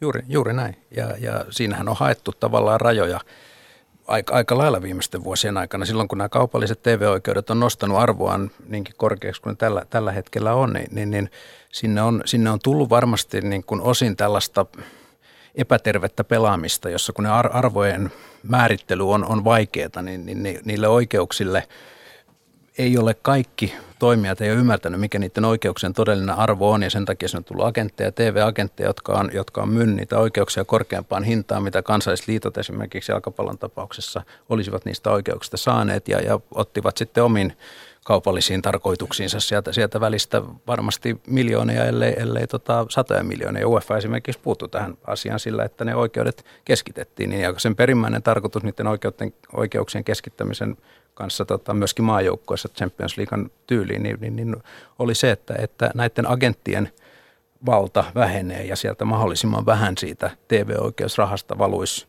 lajin ulkopuolisten toimijoiden taskuihin. Timo Laitinen. Minusta olisi hyvä muistaa kaksi lainalaisuutta, jotka tässä koko ajan kuitenkin toteutuu, jotta tämä kaikki, minkä Kimmokin kuvasi, ja itse asiassa kaikki se, mistä nyt ollaan illan kuluessa keskusteltu, toteutuu. Toinen on se, että, että tämä vaatii sen urheilijan suostumuksen. Hänhän tekee sitä kuitenkin vapaaehtoisesti useimmissa tapauksissa korvausta vastaan ja, ja haluaa tehdä, haluaa näkyä, haluaa esiintyä faneille, mutta todennäköisesti haluaa myös aina tehdä parhaansa siinä lajissa, mitä harrastaa. Ja toinen on se, että löytyy riittävä joukko katsojia – yle, siis katsomossa tai, tai TVn päässä tai radion takana, jotka haluavat katsoa, kuunnella ja yhä useammin tässä tapauksessa maksaa siitä. Jos nämä kaksi lainalaisuutta ei toteudu, niin tässä välissä ei ole mitään. Täsmälleen kohta me saamme tähän lisää tulokulmaa tähän keskusteluun, mutta, mutta sitten tässä nyt yhtä aikaa, kun puhutaan, että semmoinenkin ilta tehtiin tässä jossain vaiheessa, että urheilu on paikasta parasta paikan päällä, niin, niin, niin kyllähän sekin, että sä olet siellä kokemassa sen tilaisuuden. Silloin ei puhuta äh, niin kuin miljoonista katselijoista, mutta sekin on niin kuin se yksi äh, tulokulma tähän. Tämä tulee muuttumaan radikaalisti lähiaikoina. Itse asiassa teknologia mahdollistaa sen nyt jo. VR, AR-maailma luo sellaisen katsojakokemuksen, joka täydellisesti vastaa paikalla Ehkä niitä hodareita lukunotta. Niin, mutta se, se, t- tässä just ollaan. Ja sen takia tietysti tämähän on niin kuin, urheilulle ihan, ihan valtavan iso haaste, koska kuitenkin yksi lähtökohta ovat olleet ne, ne tota, pääsylipputulot ja, ja, ja tietysti sille urheilijalle – onhan se nyt toinen tilanne sille urheilijalle tehdä sitä suoritustaan, jos, ei, jos, jos siellä on Ää, ainahan puhutaan siitä, että, että nämä fanit luo sen tunnelman heille, että tuskin se pelaaminen tyhjille katsomille, vai, eikä se katsomukokemuskaan taida sen jälkeen millä tahansa teknologialla niin olla kovin, kovin hyvä. Niin ja mä en usko, että nämä on toisiaan poissulkevia. Että kyllä, se, kyllä se kuitenkin se suuren tapahtuman tunne siellä paikan päällä, niin siinä on varmasti omia erityispiirteitä myöskin jatkossa, mutta Timon kanssa siitä samaa mieltä, että silloin, silloin kun meillä on virtuaaliteknologia, joka nyt nykyyn, vaikka nyt Nokian Ouson kautta, niin mahdollistaa käytännössä sen, että et voit, voit ostaa paikan sinne kyse, kyseiselle, kyseiselle penkille siellä, siellä stadionilla. Ja sä saat käytännössä hyvin lähelle sen saman, saman tunne, tunnelman ja, ja, ja saman katsojakokemuksen, niin, niin voisin kuvitella, että Telian tyyppisten toimijoiden kannalta, niin, niin, niin sehän laajentaa käytännössä sen stadion kokemuksen niin käytännössä määräämättömän määrä, määräämättömälle määrälle ihmisiä. Joo, ja lisää esteettömyyttä maailmassa hurjasti. Kyllä. Otetaan lisää kansainvälistä näkökulmaa asiaan ja puhelun päässä Yhdysvalloissa on Mikko Saimon, joka on työskennellyt sekä urheiluvälineteollisuuden parissa että myös ison kansainvälisen urheiluorganisaation NFLn parissa, amerikkalaisen jalkapallon parissa, ties missä monessa muussa. Oikein hyvää iltaa. Mikko, missä päin maailmaa tällä hetkellä olet? Terve, joko Atlantasta. Täällä soitellaan ihan kivan aurinkoinen, tällainen aika suomalainen kesäpäivän oloinen sellainen reilu parikymmentä astetta tänään täällä. Terve vaan Mikko, Timo täällä.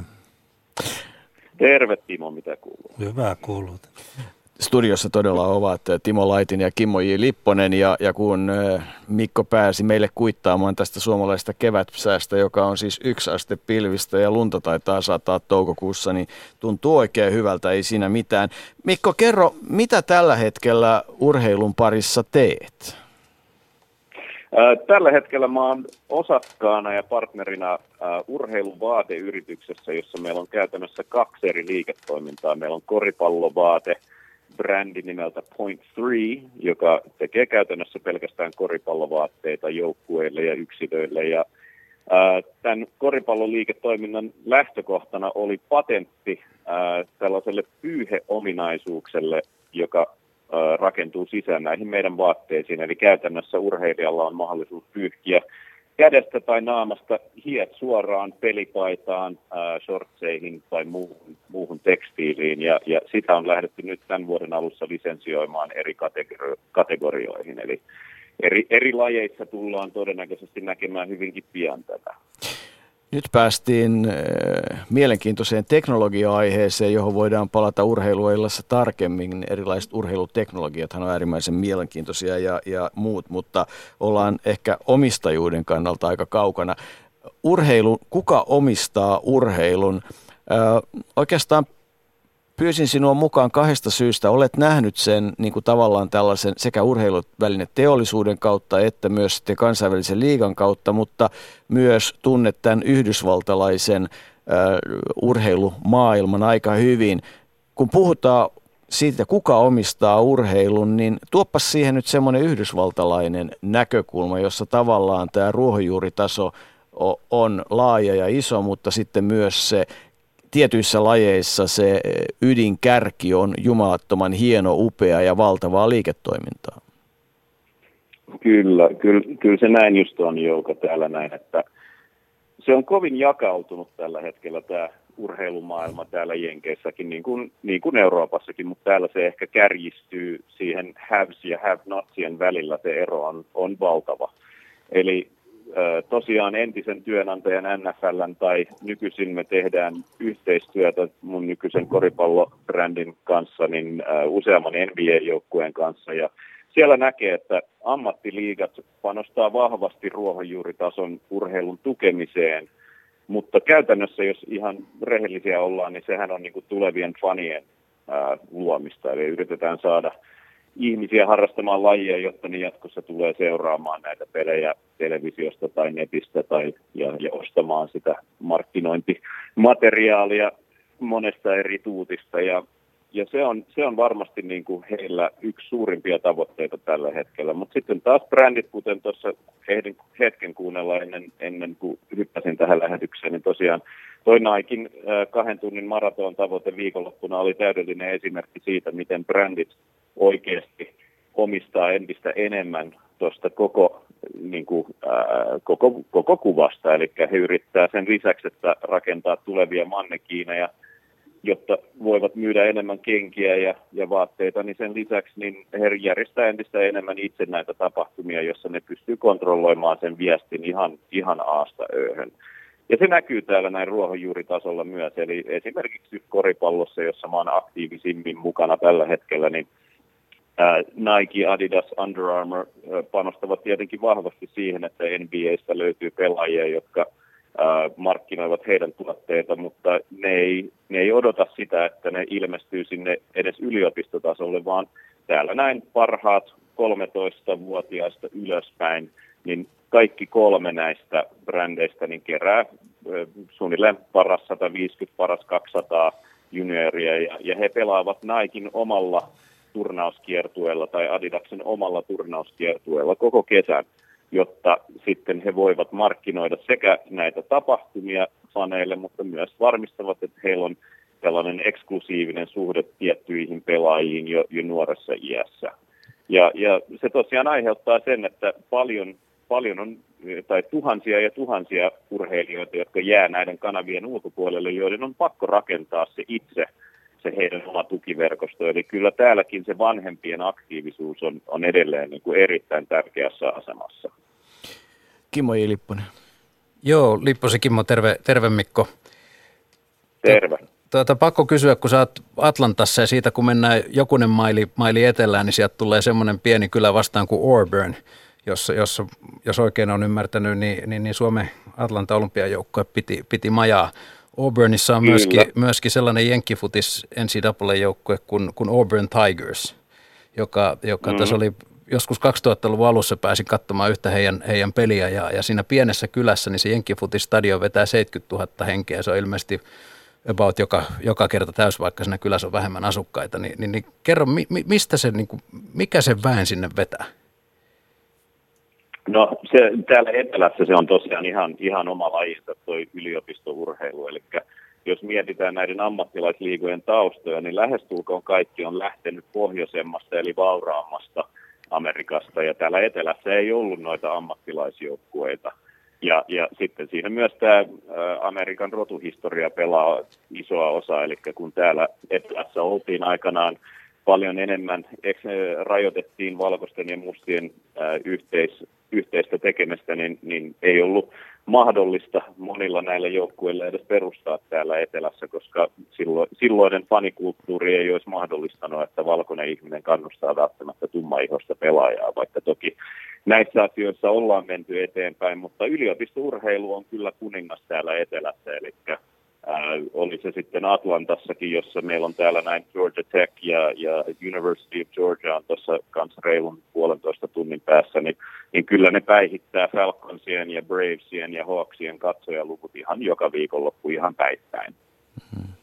Mutta tämähän on niin kuin, tämä niin kuin kuvaa tietysti se amerikkalainen urheilun rakenne, niin, niin kun me rakennettiin tämä perinteinen urheiluseura ja, ja sitten lajiliitto ja niin edelleen ja niin edelleen, niin siellä se rakenne on toisenlainen, että et sitten myös tämän kouluurheilun ja, ja high school ja, ja yliopistourheilun ohessa on sitten valtavasti erilaisia kaupunkien toimijoita, erilaiset vapaa-ajan toimistot, recreational centers ja sitten ö, esimerkiksi NMKY-liike ja sitten tietyt tämmöiset yksityiset toimijat voi olla valtavankin isoja ja, ja niiden toiminta sitten perustuu aika pieniin maksuihin ja hyvin paljon vapaaehtoistoimintaan. Et, et sitä vapaaehtoistoimintaakin Yhdysvalloissa on siis valtavan paljon, vaikka peruslähtökohta on hyvin kaupallinen. Joo, ja ihan, ihan täydellinen esimerkki tästä. Mun seitsemänvuotias poika Daniel aloitti tänä keväänä baseball-harrastuksen ja tota, ää, paikallinen liiga, kymmenen, kymmenen viikon sarja, jossa on kerran viikossa harjoitukset ja kerran viikossa peli, niin maksataan 80 dollaria koko kaudesta. Eli se ei ole missään nimessä poissulkevaa taloudellisesti ää, kenellekään oikeastaan, ja, ja siinä mukaan tulee peliasu, mutta Meitä on neljä isää, jotka vapaaehtoisvalmentajia joka viikko ja, ja kaikki vanhemmat tuo mukaan pojille ää, tai kerran, kerran kaudessa jokaisen pojan vanhemmat tuo paikalle snacksit tai, tai juomat sitten pojille pelien jälkeen. Eli kyllä se, niin kuin se ruohonjuuritason tekeminen on, on edelleen, edelleen pitkälti kiinni vanhempien aktiivisuudesta. Ja toki mitä, al, mitä alaspäin ää, enemmän mennään tätä, ää, tätä toimintaa, niin, niin sinne alkaa tulla enemmän kaupallisia toimijoita. Eli ihan vain esimerkkinä siis yksi meidän Point Threein isommista partnereista on paikallinen NBA-joukkue Atlanta Hawks.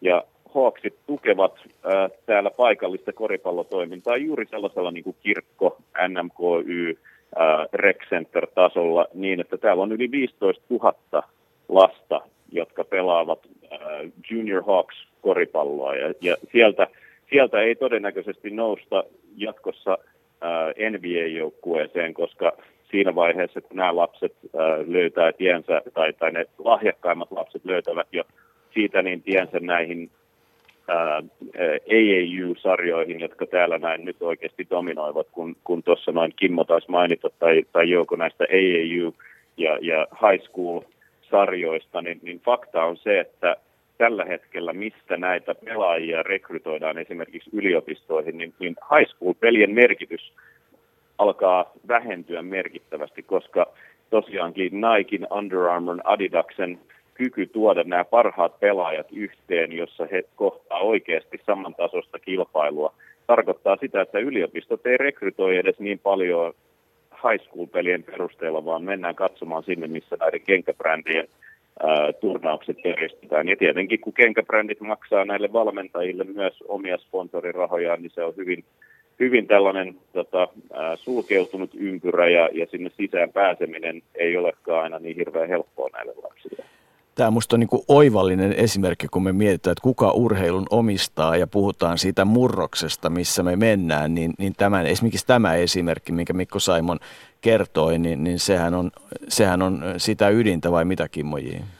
Juuri näin ja, ja toi, oli, toi oli mielenkiintoinen, mainitsit tuosta EIYstä, piti, piti siitä kysyä, siitä on onko se nyt Netflixissä on erinomainen elokuva tuosta vaiheesta, eli tämä At All Costs, jonka Mikko olet varmaan, varmaan nähnyt, jossa tätä mm. dynamiikkaa pohditaan, että siellä oli, oli Markkasen seurakaveri numero nolla, taisi olla pääosassa siinä, siinä leffassa erinomainen kaiken mm. kaiken kaikkiaan. Niin onko se tosiaan, niin sä oot varmaan kyseisen leffan myöskin nähnyt, niin onko se todellisuus tarua ihmeellisempää, että kuvaako se sitä tilannetta ja sitä, sitä tosiaan näiden, näiden kenkäbrändien dominanssia jo tuossa high school-pelaajissa heidän alapuolellaan, niin, niin, niin onko se käytännössä, oot, oot, onko se todennut saman?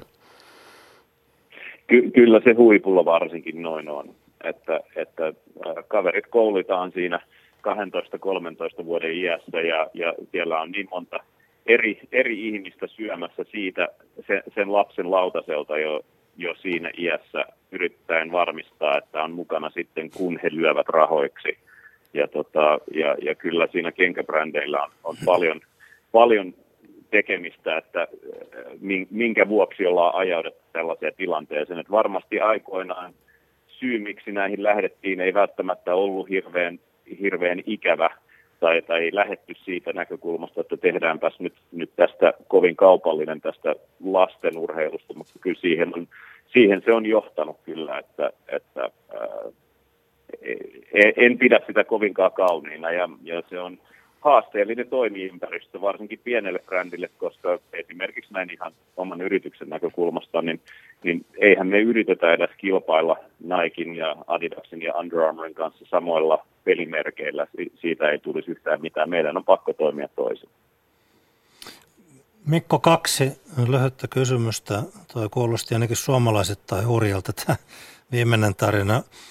Me ollaan totuttu ainakin esimerkiksi Etelä-Amerikan osalta siihen, että tämmöistä, nämä on näistä ryysyistä kuin rikkauksien tarinoita, että ihmiset hyvin, lapset alhaista sosiaaliluokista kokee urheilu ainoaksi kanavaksi päästä elämässä eteenpäin, mutta onko se USAssa näin vai onko sitten laajemmasta ilmiöstä kysymys, tavoitellaan – stipendejä yliopistoihin myöskin taloudellisen edun näkökulmasta.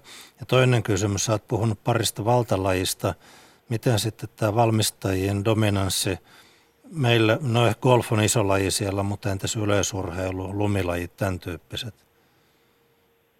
Joo, kiitos Timo. No siis ensimmäinen tuo yliopistotilanne on tietenkin kovin, kovin kovaa vauhtia muuttumassa täällä. Näin paras esimerkki on University of Kentuckyn koripallojoukkue, johon valmentaja rekrytoi ihan suoraan kertomalla, että toivottavasti et ole täällä kuin yhden vuoden ja sen jälkeen lähdet toivottavasti ansaitsemaan rahaa NBAihin. Eli ää, kun, kun sitä mielikuvaa on aikaisemmin myyty ja rakennettu sillä, että, että nämä nuoret on sitten urheilijoita ja opiskelijoita tasapäisesti, niin, niin kyllä se tänä päivänä on ihan selvää, että yliopistokoripalloon tulevat ainoastaan ne koska heidän on pakko ja, ja he viihtyvät ainoastaan vuoden, vuoden verran, jos heillä suinkin on mahdollisuus lähteä ammattilaiseksi. Toki jos tätä asiaa oikein suoraan miettiä, niin jos minulla olisi ollut mahdollisuus lähteä ammattitoimittajaksi ja saada niin kova palkka siitä, että, että olisi kannattanut lähteä, niin, niin mikään ei olisi estänyt minua lähtemään tekemään näin. Että se on enemmän se mielikuva siitä, että se on amatööriurheilua, on, on se syy, miksi se aiheuttaa niin paljon – vasta kitkaa täällä tällä hetkellä. Mutta tota, tosiaan sitten tämä toinen pointti, eli että sitten nämä ei-massalajit, niin, niin siellähän on käytännössä samoja tilanteita kuin ymmärtääkseni Euroopassa ja Suomessa, missä on eri, erittäin vaikeaa löytää sponsoreita ja, ja tukijoita.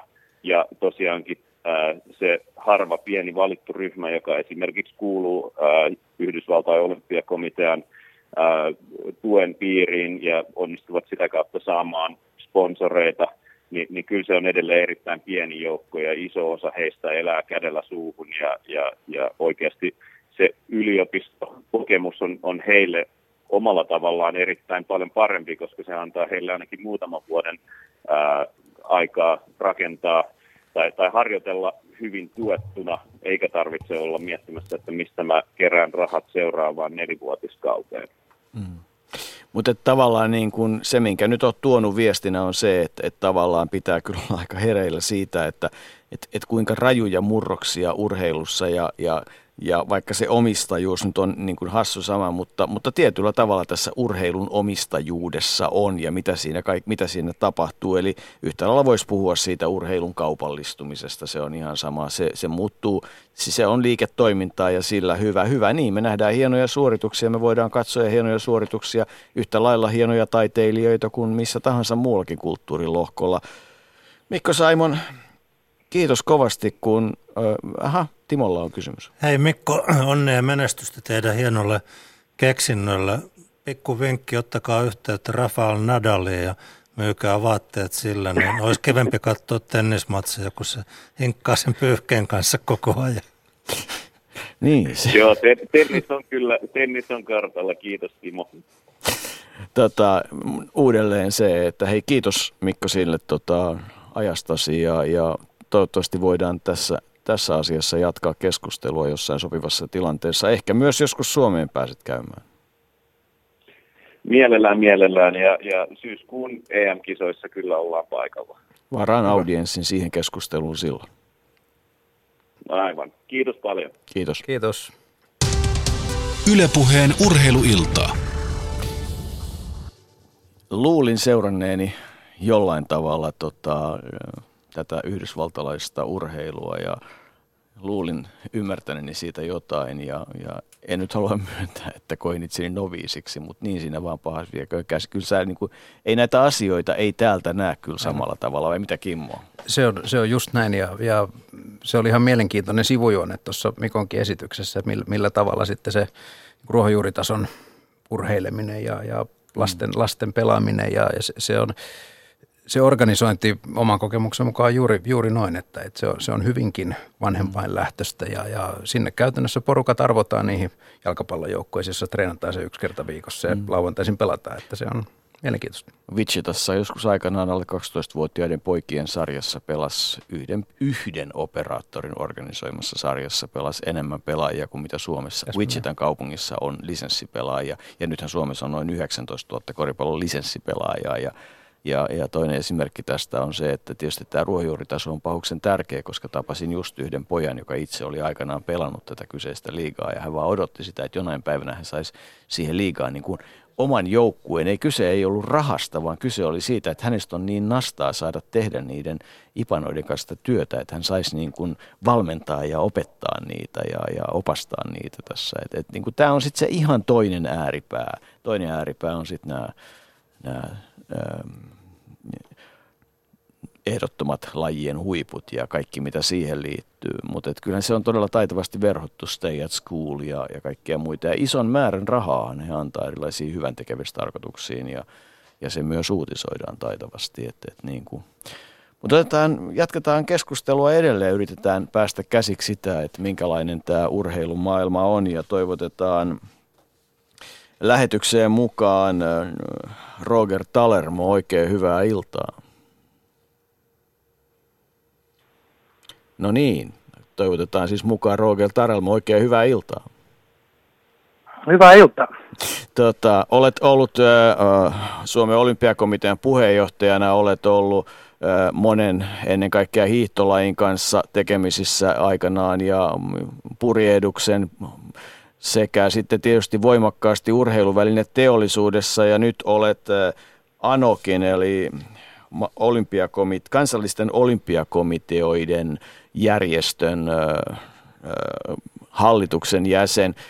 Mä haluan lähteä sun kanssa keskusteluun siitä, että kun puhutaan urheiluomistajuudesta, niin, niin kuinka riskialtis tämä kansainvälisen olympiakomitean asema ja omistajuus mielestäsi noin jollain tähtäimellä on? Kuinka selvää on, että KOK asema on niin vahva kuin se on? No ei se mielestäni välttämättä ihan selvää ole pitkässä juoksussa. Tällä hetkellä se on vahva ja olympiakisat nauttii suurta, suurta luottamusta ja, ja ihmisten mielestä niin pidetään niin kuin kisojen tavallaan kuninkaana, mutta on selvää, että se koko ajan on kyseenalaistettu eri, eri suunnilta, eri, eri toimijoiden ta- kautta ja tätä kautta tietysti olympia, olympiakomitea tulee koko ajan pysyä niin kuin ajan hengessä mukana, että tavallaan se mielenkiinto näitä kisoja kohtaan niin pysyy sillä tasolla, missä se on tänä päivänä. Ö, kuinka vakavia kaikki tämmöiset eettiset kysymykset, joita nousee KK osalta esimerkiksi sen omistajuuden näkökulmasta on ja sitten esimerkiksi tämä kaikki, mitä Rion ympärillä, että kun, kun kuitenkin kätketty viesti on se, että kisat eivät olleet onnistuneet, kuinka pahoja asioita nämä on?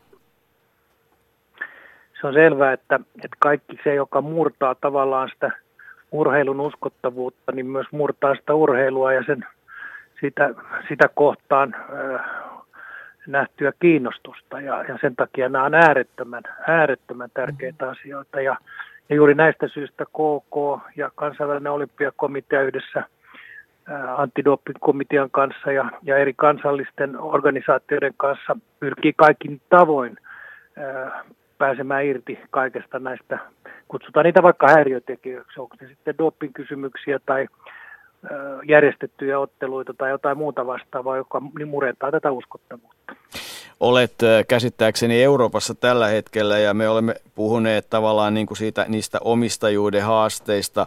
Organisaation lähtökohdasta me olemme kuulleet Telian ajatuksia siitä, että, että mi, miksi he hankkivat ja mitä he hakevat hankkiessaan SM-liigan oikeuksia hetki sitten puhuimme Mikko Simonin kanssa Yhdysvaltoihin, joka kuvasi sitä tilannetta, missä, missä suuret välin, urheiluväline teollisuus, mikä sen vaikutus on. Ja yhtenä esimerkkinä on käytetty täällä sitä Naikin Montsan radalla toteuttamaa kilpailua, jossa pyrittiin juoksemaan maraton alle kahden tunnin ikään kuin pohjaksi siihen, että, että miten näet urheiluväline teollisuuden ja urheilun noin omistajuuden näkökulmasta? No, mun mielestä tätä kysymystä, varmaan niin kuin olette tänään sitä pohtineet, niin se täytyy pohtia aika laajalti. Uh, urheiluhan on mennyt siihen, että aikaisemmin seurattiin urheilua pelkästään stadionilla tai itse suorituspaikoissa ja tänä päivänä sitä voi seurata siellä edelleen, mutta myös ihan taskusta löydettävällä kännykällä tai monella muulla laitteella tämän digitalisoinnin ansiosta. Ja, ja tämä on johtanut siihen, että urheilun tuotteistaminenhan on mennyt niin kuin hyvin laajalle sektorille ja, ja näitä tuotteistajia on yhä enemmän ja, ja pyrkivät, luo, pyrkivät luomaan urheilusta elämystä ja, ja sitä kautta tekemään sillä liiketoimintaa. Urheiluvälinetuottajat äh, ehkä ovat vähän erilaisessa asemassa, koska heidän äh, tietysti pääsääntöinen tehtävä on, on, on tehdä liiketoimintaa näillä välineillä – mutta samanaikaisesti ainakin itse, jos unohdetaan tekstiilit ja ehkä jotkut muut, niin, niin itse välineillä, eli näillä kovalla tavaralla, niin on myös toinen funktio, eli ne pyrkii omalta osaltaan mahdollistamaan nämä itse suoritukset sellaisissa lajeissa, missä niitä nyt käytetään. Ja, ja ennen kaikkea parantamaan niiden suorituksia Se oli jonkinlainen epäonnistuminen, jota lähdemme purkamaan. Timolla oli muuten ajatus. Mitä ajattelit tässä vaiheessa Rogelta kysyä? No, olisin kysynyt Rogelta vielä konkreettisemmin hänen ajatuksiaan silloin, kun hän toimi kansainvälisen urheiluvälinen valmistaja jätin ylimpänä johtajana. Että kokiko hän silloin omistavansa urheilua tai olevansa siinä iso vallankäyttäjä siitä näkökulmasta vai kenties – enemmänkin urheilun mahdollistaja, tai kenties miettikö vain, että täytyy tehdä omistajalle rahaa, mm. niin kuin pörssiyhtiössä tavataan tehdä. Mutta se toinen, ehkä vielä mielenkiintoisempi kysymys olisi kuulla häneltä, jos vielä linjoille suostuu palaamaan, että et miettikö he Amerin aikana, siis siitä nyt ei ole kauhean montaa vuotta kuitenkaan, koskaan sitä tilannetta, että jossain hiihtolajissa – voisi olla samantyyppinen tilanne kuin formulakisoissa. Mm. Et maailmankappia kun hiihdetään alaspäin tai eteenpäin, niin siellä hiihtäisikin sitten Salomon vastaan, Rossignol vastaan, Peltonen ja, ja niin edespäin. En tiedä, Roger Talon, no, kuulitko linjoilla, tätä? Linjoilla ollaan ja, ja kuulin Timon, Timon tota, kysymyksen tai ajatuksen tässä ja, ja, ja kyllä siihen, kyllä tämmöistä mietittiin ja se ihan vakavassakin, vakavassakin mielessä siitä puhuttiin, mutta mun mielestä taas liittyy siihen, että mikä on yrityksen tehtävä ja missä, mikä on hänen niin kuin lestinsä, jossa pitäisi, pitäisi pysyä tai pitäisikö laajentaa sitä reviiriä. Ja ainakin näissä tapauksissa hyvin pitkälle äh, siinä yrityksessä päätettiin, että silloin äh, tuetaan urheilijoita välineillä ja pyritään auttamaan niitä suoriutumaan mahdollisimman hyvin näillä välineillä niin, että ainakin tämän yrityksen Amerin tuotteet olisivat niin paljon parempia kuin ehkä kilpailijoiden ja tätä kautta Amerin urheilijat pääsisivät näkyviin ja pääsisi semmoisiin paikkoihin, missä sitten tietysti tuotteetkin tulisi paremmin esiin. Eli, eli tässä on niin kuin kaksi puolta. Mielestäni tämmöistä niin kuin urheilun tuotteistaminen urheiluna ja siitä tehtävä liiketoiminta tai sitten sitä kautta tehtävä liiketoiminta, eli, eli samaistutaan näihin urheilun positiivisiin arvoihin toivottavasti ja, ja, ja sitä kautta sitten yritykset saa siinä jotain positiivista. Ja sitten on itse urheilijalla olevat mahdollisuudet, eli, eli miten urheilijat kehittyy ja urheilijoiden tianistit ja heidän niin kuin liiketoimintansa kehittyy. Ja, ja, tota, ja sitten tietysti myynti. Urheiluvälineteollisuudella on tietysti se suora myynti myös muille urheilijoille ja harrastelijoille ja niin poispäin. Se on niin kuin kaksi hyvin vahvasti ehkä erilaista puolta, mutta kuitenkin samasta lähteestä. Kimmo J. Lipponen. Joo, terve Roke, kiva, kiva kuulla ääntäsi. Tota, mulle tuli tuosta äsken, äsken kun, kun kerroit tästä yhteistyön tavallaan mahdollistavasta vaikutuksesta, että Amerissa tuotitte sellaisia välineitä, että urheilla mahdollisimman hyvät mahdollisuus menestyä siellä urheilupuolella, niin autoitte sitten myöskin sen bisnesmallin tekemisessä, että annoitte sitä tavallaan konsultaatiota sit siitä liiketoiminnallisesta puolesta ja kuin tiivistä yhteistyötä niin kuin teidän tyyppinen yritys tekee sit siinä, että se, se tavallaan kaupallinen osaaminen, jota, jota siellä nyt huippurheilijat muodostaa toissa nykyisin enemmän ja enemmän tarvitsee, niin, niin, niin osallistuitte sitä jonkun mentoroinnin tai jonkun muun kautta, kautta siihen puoleen? No morjens Kimmo, kiitos. Kyllä me siihenkin osallistuttiin, mutta taas kerran se ei, ei ollut mitenkään niin kuin siinä keskiössä. Kyllä enemmänkin oli keskiössä se, että urheilijat valitsivat hyviä välineitä ja toimi tavallaan näiden välineiden tuotekehittelijöinä ja, ja sitä kautta antoivat mahdollisuuden, mahdollisuuden kehittää sekä itse välinettä että myös itseään ja, ja, ja tota, ehkä siinä valmentajat oli lähemmässä yhteistyössä kuin itse bisnismentorit. Tietysti lajista riippuen tietyissä lajeissa, otetaan vaikka esimerkiksi alppihiihto, niin alppihiihtäjän, huippualppihiihtäjän tiennististä aika pitkälti vielä tänä päivänä se, se pääosa tulee itse urheiluvälinen valmistajilta, kun taas sitten jossain golfissa tai tenniksessä tai jossain muussa lajissa, niin – niin tota, pääsääntöisesti tämä tienisti tulee jo sitten ihan muilta, muilta yhtiöiltä, eikä näiltä urheiluville teollisuuden piiristä, koska nämä on niin paljon isompia lajeja, joissa näkyvyys on niin paljon suurempi. Eli ehkä siinä jonkinlainen sääntö oli, että mitä pienempi laji, niin sen suurempi merkitys oli urheiluvälinetoimittajalla ja sitä tiivimpi oli sitten taas se kokonaisyhteistyö siinä, mitä tehtiin. Mutta kyllä esimerkiksi ihan tämmöisiä esiintymiskursseja järjestettiin tai annettiin mahdollisuus urheilijoille osallistua tämmöisiin kursseihin. Ja, ja, ja tietysti sitten jonkin verran käytiin keskustelua heidän kanssaan, mutta heillä yleensä oli sitten nämä managerit, jotka, jotka ehkä välttämättä hirveästi sitten tykännyt aina välttämättä urheilu näistä välinevarustajista ja sponsoreista, koska me oltiin niin kuin tavallaan pöydän toisella puolella mutta laista riippuen jonkin verran tehtiin. Roger, täällä kuurit sen Timo Laitisen toisen kysymyksen, mutta Timon ensimmäinen ajatus liittyy ihan siihen urheilun omistajuuteen, Timo. Joo, Roger. Se jäi multa ohi. No se, sä olit vielä katveessa. Kun sä toimit urheiluvälinen valmistaja ison yrityksen ylimmässä johdossa, niin, niin sanopas nyt rehellisesti, ajattelit sä silloin, että sä omistat urheilua – siis vallankäytön näkökulmasta vai ajatteliko vaan, että sä oot sitten enemmän sen urheilun mahdollistaja vai, Vai mietitkö sä vaan, että pitää tehdä tulosta omistajille? Vai kaikkea tätä? Eh, no, varmasti kaikkia, kaikkia mietittiin, mutta, mutta kyllä se pääsääntöinen painopiste oli ainakin silloin mun, mun omissa toiminnoissa, oli kyllä sen liiketoiminnan tekemisessä. Äh, tuskin, mulla on vähän semmoinen käsitys hyvin lähellä urheilua seuranneena ja seuraavana vielä tänä päivänä, niin, niin urheilun omistus kyllä kuuluu mielestäni sille urheilijalle. Urheilija omistaa oman urheilunsa kovin pitkälle, varsinkin yksilölajeissa. Ne on yksityisyrittäjä mun silmissä. He itse rakentavat sitä omaa osaamistaan ja toivottavasti osaavat myydä sitä omaa osaamistaan ihan niin kuin yksityisyrittäjä.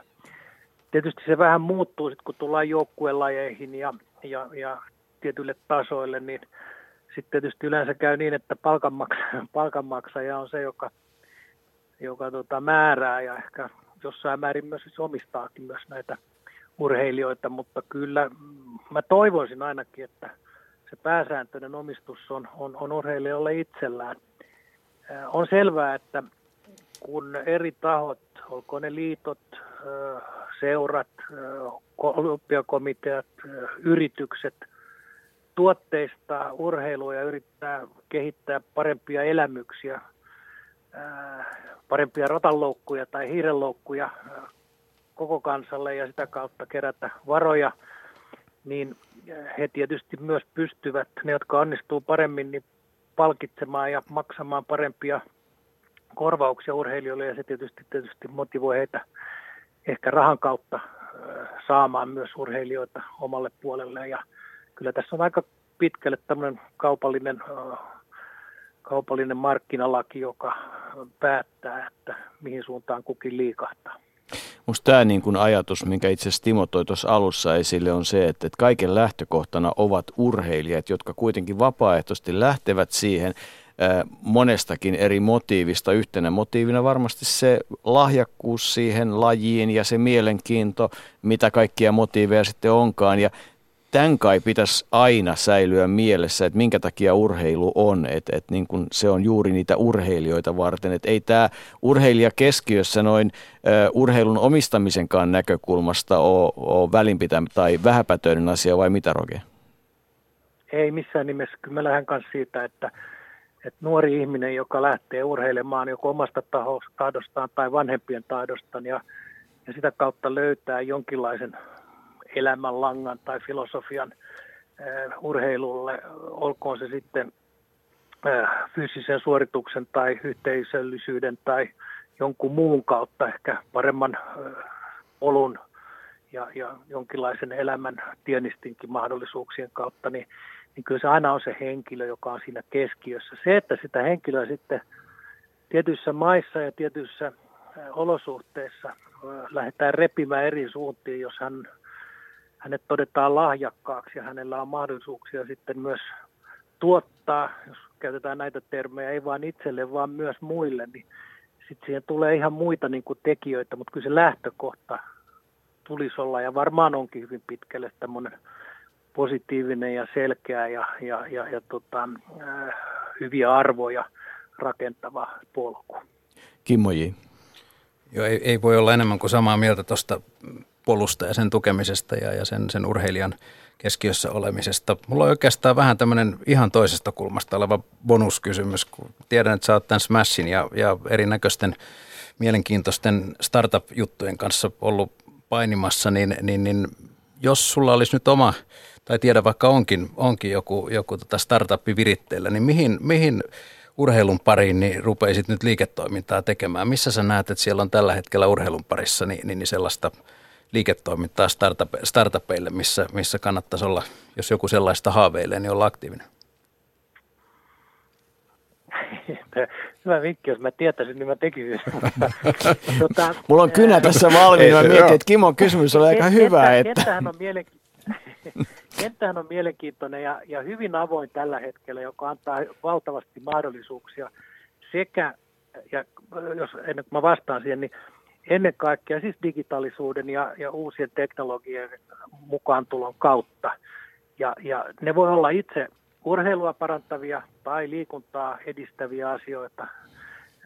Ihan ehkä yksinkertaisin on tämä mittausteknologian mukaan tulo, joka on nyt ollut tietysti jo aika kauan, mutta siitä sitten syntyviä seurauksia, positiivisia lisäkeksintöjä. Sitten tietysti on, on tämän fani kulttuurin kehittäminen, eli tämmöisen niin kuin elämyksellisyyden rakentaminen, joka ei enää, niin kuin sanottu, enää ole pelkästään urheilustadioneilla, mutta sielläkin se, se kasvaa ja tuo ihan aivan uusia mahdollisuuksia, mutta se toimii myös etä, etä, etä, etäpuolella. Ja sitten on kaikkea, mitä liittyy siis itse tämmöiseen niin kuin pelaamisen ja voittamisen ja, ja näiden ihmisten ö, mielenkiintoisten asioiden niin kuin esiin tuomiseen. No tähän kysymykseen suoraan vastaus, niin se laji, joka sitten voidaan kyseenalaistaa, onko se urheilua vai ei urheilua, siitä voidaan olla monta mieltä, joka tällä hetkellä kasvaa nopeiten, on niin sanottu e-sports, eli tämmöisen uh, urheilupelien, konsolipelien uh, kasvu. Ihan esimerkkinä, niin kun on näitä Continental Games, eli Pan American Games ja European Games, ja sitten on, on Asian Games, niin Aasian äh, kontinentaali kisoissa on nyt e-gamesit mukana ensimmäisiä kertoja ja, ja karsintoihin osallistui 80 miljoonaa osanottajaa, joka tapahtuu tietysti virtuaalista etänä ja ei tarvitse järjestää stadioneita eikä mitään muuta, mutta voin vain kuvitella, että jos tämän tyyppiset volyymit on kyseessä, niin, niin todennäköisesti se antaa myös mahdollisuuden suureen liiketoimintaan ja, ja tota, koska skaalautuvaisuushan on tietysti liiketoiminnan, hyvän liiketoiminnan yksi perusteista. Ja ehkä mä keksisin jotain tähän suuntaan, jos, jos nyt sitten ainakin näitä nopeasti kasvavia urheilu, äh, ehkä ei lajeja tai urheilun mukana olevia asioita äh, lähtisi kehittämään. Täällä se varmaan olisi. Roger, täällä me päästämme sut ihan just eteenpäin, mutta mun on pakko kysyä tämmöinen yleiskysymys, että kun me ollaan niin pohdittu tätä ja tuodaan erilaisia kulmia keskustelun urheilun omistajuuden, omistajuuden näkökulmasta, niin missä tämä urheilun niin kuin omistajuuden uhka noin sun mielestä tällä hetkellä piilee? Eli, eli, eli niin kuin mikä, mikä on se hankaluus, joka tätä kenttää noin omistajuuden näkökulmasta tällä hetkellä saattaa riivata jatkossa? No kyllä mä uskon, että tämä kenttä niin kuin pysyy avoimena ja positiivisena ja, ja, ja tätä kautta niin en mä näe siinä semmoista niin kuin periaatteellista uhkaa. Mutta kyllä sitten nämä lievi ilmiöt on ne uhkia. Eli, eli tota, oletetaan nyt esimerkiksi, että, että tota, äh, minä teen jonkun palveluksen urheilijoille niin, että urheilijat tai seurat tai liigat jää, ehkä enemmän urheilijat jää äh, kiitollisuuden velkaa ja sitten se kuitataan rikollisella toiminnalla, niin, niin tämä on ehkä mun mielestä suurin uhka. Ja tästähän on paljon esimerkkejä olemassa jo tänä päivänä. Me ehkä nähdään siitä pelkästään tota, jäävuoren huippu, mutta mä uskoisin, että tämä on tällä hetkellä ainakin mun silmissä näköpiirissä se suurin uhka. Ja, ja tota, jos se sitten käytännössä sanotaan, että se on ottelun manipulointia tai tai jotain muuta vastaavaa, niin se juuri tätä on ja, ja, ja, sitä kautta voi tulla semmoisia tilanteita, jossa urheilun uskottavuus voimakkaasti ja nopeasti heikkenee, niin sen jälkeen myös massat häviää ja, ja sieltä hävii sponsorirahat tai tukijat ja, ja sitä kautta mielenkiinto lopahtaa ja, ja silloin tietysti koko urheilu kärsii siitä kaikilla kentillä. Ja omistajuus ei ole lainkaan niin kiehtovaa, ei millään tasolla, vaan päinvastoin silloin taas korjataan jälkiä. Roger Talermo, kiitos taas jälleen kerran mukanaolosta ja, ja tota, mitä erinomaisinta aikaa Euroopassa, missä ikinä liikutkaan. Joo, kiitoksia ja terveisiä täältä Pohjois-Italiasta Triesten nurkilta. Terveisiä Pasilasta. Ylepuheen urheiluiltaa. Urheilun omistajuus on mielenkiintoinen asia. Siinä tulee paljon erilaisia tulokulmia. Nyt nostettiin esille tämä niin kuin e-urheilu, ottamatta siihen muuten kantaa, mutta silloin nämä tietyt eettiset kysymykset nousee taas urheilus vahvasti esille sitäkin kautta, että, että jos ajatellaan, että, että yksi semmoinen väkivallan kitkeminen on niin kuin olennainen asia, niin onko se nyt sitten hirveän hauskaa, että kentällä käydään ikään kuin sotaa joukkueiden välillä? Jussilla on miet. Yhden näkökulman haluaisin tähän urheilun omistajuuteen tulla, jonka mä oon huomannut noissa selostustoivekonserteissa. Että kun menee riittävän kauan jostain tietystä urheilutapahtumasta, niin siitä tulee kansakunnan omaisuutta. Siitä tulee siitä jostain tapahtumasta. Ajatellaan vaikka Paavo Nurmi, joka on nostettu suomalaisen urheilun kaapin päälle niin pysyvästi, että jopa Paavo Nurhen ihmisvihaamisesta on paha puhua. Ja, ja kaikki hänen kultamitallinsa tai saavutuksensa – näitä on useita. Ja mitä kauemmas mennään, sitä enemmän. Ne on kansallista omaisuutta. Ja, ja, ja si, siinä mielessä myöskin niin tämmöiset valtiot, jopa nationalistiseen ajatuksien taipuvat valtiot omii, haluaa omistaa urheilusankareita, urheilusaavutuksia, erilaisia tekoja – ja, ja, ja 80-luvulla brittifutiksessahan oli voimakas huligaani ja siihen liittyi myöskin tällaisia nationalistisia ajatuksia, mutta se siivottiin pois. Mutta uskaltaako urheilu, kaupallinen urheilu lähteä siivoamaan esimerkiksi likasta rahaa, mitä virtaa tuolta itärajan takaa tai Lähi-idästä tai mistä sitä nyt tuleekaan?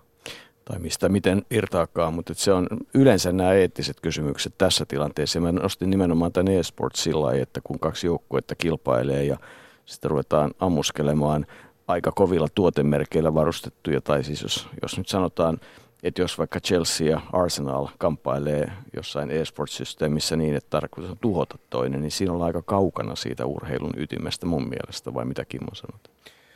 Se, se on varmasti näin, ja, ja sen sisällöt, mitä sen e-sportsin allakin on, niin siellähän tietysti niin mielikuvitus on rajana, mikä, minkä, tyyppisiä, minkä tyyppisiä pelejä, pelejä siellä äärimmäisen on. suosittua ja äärimmäisen niin kuin, ja myös ilmeisesti fyysisesti aika rankkaa toimintaa. Ja, että, tota, tämä vaan kuvaa hyvin sitä, että et, et kamppailut on siirtynyt kehäköysien ja painimolskien ja ties mistä mm, tatamien kautta ihan muualle, että et maailma muuttuu. Timo.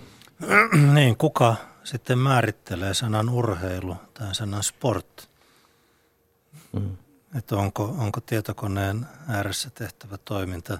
Se ei varmaan todennäköisesti meidän mielestä ihan perinteistä urheilua ole, jossa, jossa fyysisesti ollaan livenä paikalla ja tulee hiki ja hengästytään, vaikka tässäkin niin tapahtuu. Toisaalta shakki on ollut ties kuinka kauan suomalaisen järjestäytyneen urheilun lajiliittona ja, ja niin edespäin. Niin no eihän ja, tota, formulakuljettajia ja no, ralliautoilijoita hyväksytty missään tapauksessa urheilijoiksi siinä vaiheessa, kun hiihto ja yleisurheilu ja pesäpallo oli ainoat lait ja paini. Se on juuri näin, mutta että tässäkin me tullaan tähän omistajuuteen silloin, kun me puhutaan, että jos val, pysytään tässä kansallisessa järjestelmässä, niin, niin meidän oma kansallinen päätöksentekojärjestelmähän itse päättää – keitä yhteisöön kuuluu. Ja jos mm. elektroninen, elektronisen urheilun liitto, en tiedä onko sellaista, niin otetaan olympiakomitean jäseneksi, niin, niin, niin sittenhän se on osa urheilua. Niin ja niin kuin Jussi sanoi tuossa, niin kyllä tämä tosiasia on, että siis tavallaan nämä, ainakin nämä kansalliset tota, huippuhetket, ne on kansallista omaisuutta, jonka sen urheilun me omistamme ja – kyllä me aika lailla ollaan märehdytty niitä kansallisia häpeähetkiäkin. Jos ajatellaan jotain Lahtea, niin kyllä aika monta sielun tuskaa jostain tämmöisistä asioista ja pienemmistäkin on koettu. Ja se kuvaa taas sitä urheiluvaltavaa tunnetta. Paavo Nurmen syntymästä on muuten yllättäen 13. kesäkuuta juuri se 120 vuotta ja ja kyllähän nämä Paavo Games on sitten yksi tämmöinen yhteisen omistuksen kohde myös jollain tavalla, jotka Turussa ovat kauden merkittävät yleisurheilukilpailut. Timo. Mutta historiastahan on tämä, tämä on tietyllä tavalla rakennettu meidän DNA ja se kulkee kyllä ainakin toistaiseksi kulkenut sukupolvalta toiselle. Että kansallinen identiteetti – ennen itsenäisyyden aikaa rakennettiin nimenomaan kansainvälisessä kentässä urheilun kautta. Se oli ainut keino siihen aikaan, se oli ainut mihin meillä oli varaa. Niin se oli ainoa mitä me, voimme, mitä me omistimme. Kyllä, juuri näin ja, ja nyt eletään vähän erilaista maailmaa, mutta, mutta tasavallan presidentin sanoin, niin historia pitää tuntea, jotta voi hallita nykyisyyttä ja kehittää tulevaisuutta ja siinäkin tämä urheilun historian tunteminen on tärkeää laveaksi menee tämä meidän keskustelu, mutta lavennetaan vielä entisestään. Nimittäin yksi aihe, joka taisi olla viimeinen tässä, mitä tästä kirjoitin jossain vaiheessa, oli se, että että kuka siis urheilun omistaa ja millaiseksi urheilumaailma voi muuttua tulevien vuosikymmenten aikana. Entä kenen tehtäväksi jää huolehtia jatkossa ihmisten fyysisestä aktiivisuudesta? Kuka tämän fyysisen aktiivisuuden velvoitteen omistaa ja, ja, ja kelle se sitten kuuluu siinä maailmassa, jossa kaupalliset toimijat tekee viideteollisuutta ja urheiluväline valmistajat valitsee 150 parasta jalkapalloilijaa, joita lähtee myymään agenteille tai koripalloilijaa ja niin edelleen. Mitäs Timo siihen sanot? No kyllähän nämä urheiluvälinen valmistajat kuitenkin viime kädessä elää siitä, että heidän tekemiään tossuja ostetaan ja kulutetaan siihen fyysiseen liikuntaan. Ja missään tapauksessa halunnut siis heitä ei, ei, ei, syyllistää, ei, eikä siitä ole kysymys. En, mutta en, en näin tulkinnutkaan, eli on tulossa siihen, että, että se on aina ollut perheiden ja yksilöiden tehtävä huolehtia siitä ja sitä kautta se on myöskin jatkossa sitä. Urheilun omistaa aina ja kaikkialla se, joka sen maksaa. Jos Suomen ympäristöä tarkastellaan, en nyt viimeisiä prosentteja muista, mutta uskalla väittää, että siinä varmaan luokkaa 90 prosenttia suomalaisen liikunnan rahoituksesta tulee perheiltä eri muodoissaan. Niin, niin mä olisin nyt valmis sopimaan siitä, että tämän, tämän ei niin suurta mediahuomiota saavan tavallisen urheilun ja tavallisen liikunnan omistamat suomalaiset perheet. Kimmo J. jatka siitä. Ihan, ihan samaa mieltä, että me jos tuossa huippurheilun ja urheilun kilvoittelun yhteydessä puhuttiin siitä, että se urheilija itse omistaa oman, oman suorituksensa. Kyllä sama logiikka varmaan pätee sitten tässä kansanterveydessä puolessakin ja hyvinvointivaikutuksissa. Että kyllä se viime kädessä on varmasti se me itse kukin, jotka, jotka sitä liikuntaa haluamme harrastaa. Mutta siitä mielenkiintoiseksi sen asian tekee sitten se, kun mennään näihin, me lähdettiin alussa siitä sidosryhmäajattelusta näistä stakeholdereista, että, että ne on sitten tässä, tässä tota liikunnan ja urheilun kokonaiskentässä, niin ne hyvinvointi stakeholderit tai sidosryhmät on aika erilaisia sitten kuin tässä kaupallisella puolella. Että sitten siellä valtiohallinnossa niin aletaankin juttelemaan sosiaali- ja terveysministeriön kanssa varmaan ja mitä kustannussäästöjä sieltä mahdollisesti tulee, kun, kun ihmiset liikkuu enemmän ja niin edespäin. Ja, ja se tietysti tekee tästä kentästä niin äärimmäisen kiehtovaa ja, ja monipuolisen. Niin onko tässä, onko tässä urheilun omistajuudessa oikeastaan sitten mitään kauhean kummallista ja ristiriitasta? Se on niin kuin kaikki muukin maailmassa se muuttuu ja niin kuin kaikessa muussa toiminnassa siinä on lieveilmiöitä. Niin kuin kaikessa muussa toiminnassa se on joko kiehtovaa tai ei ole kiehtovaa ja, ja sitä kautta se on joko harrastettua tai ei harrastettua ja niin edelleen. Siis tehdäänkö me tästä kaupallisuudesta itse asiassa ihan turhaan tämmöinen – ja urheilusta ja rahasta ongelma. Urheilu, vapaa-ajan teollisuus on siis edelleenkin kasvavin ala esimerkiksi EU-markkinoilla ja, ja se EUn BKTstä niin kasvava osa, siis nyt puhutaan kaksinumeroisista prosenttiluvuista, liittyy jo tähän voimakkaasti, niin onko tässä yleensä mitään ongelmaa tässä omistajuudessa tästä su- suunnasta katsottu?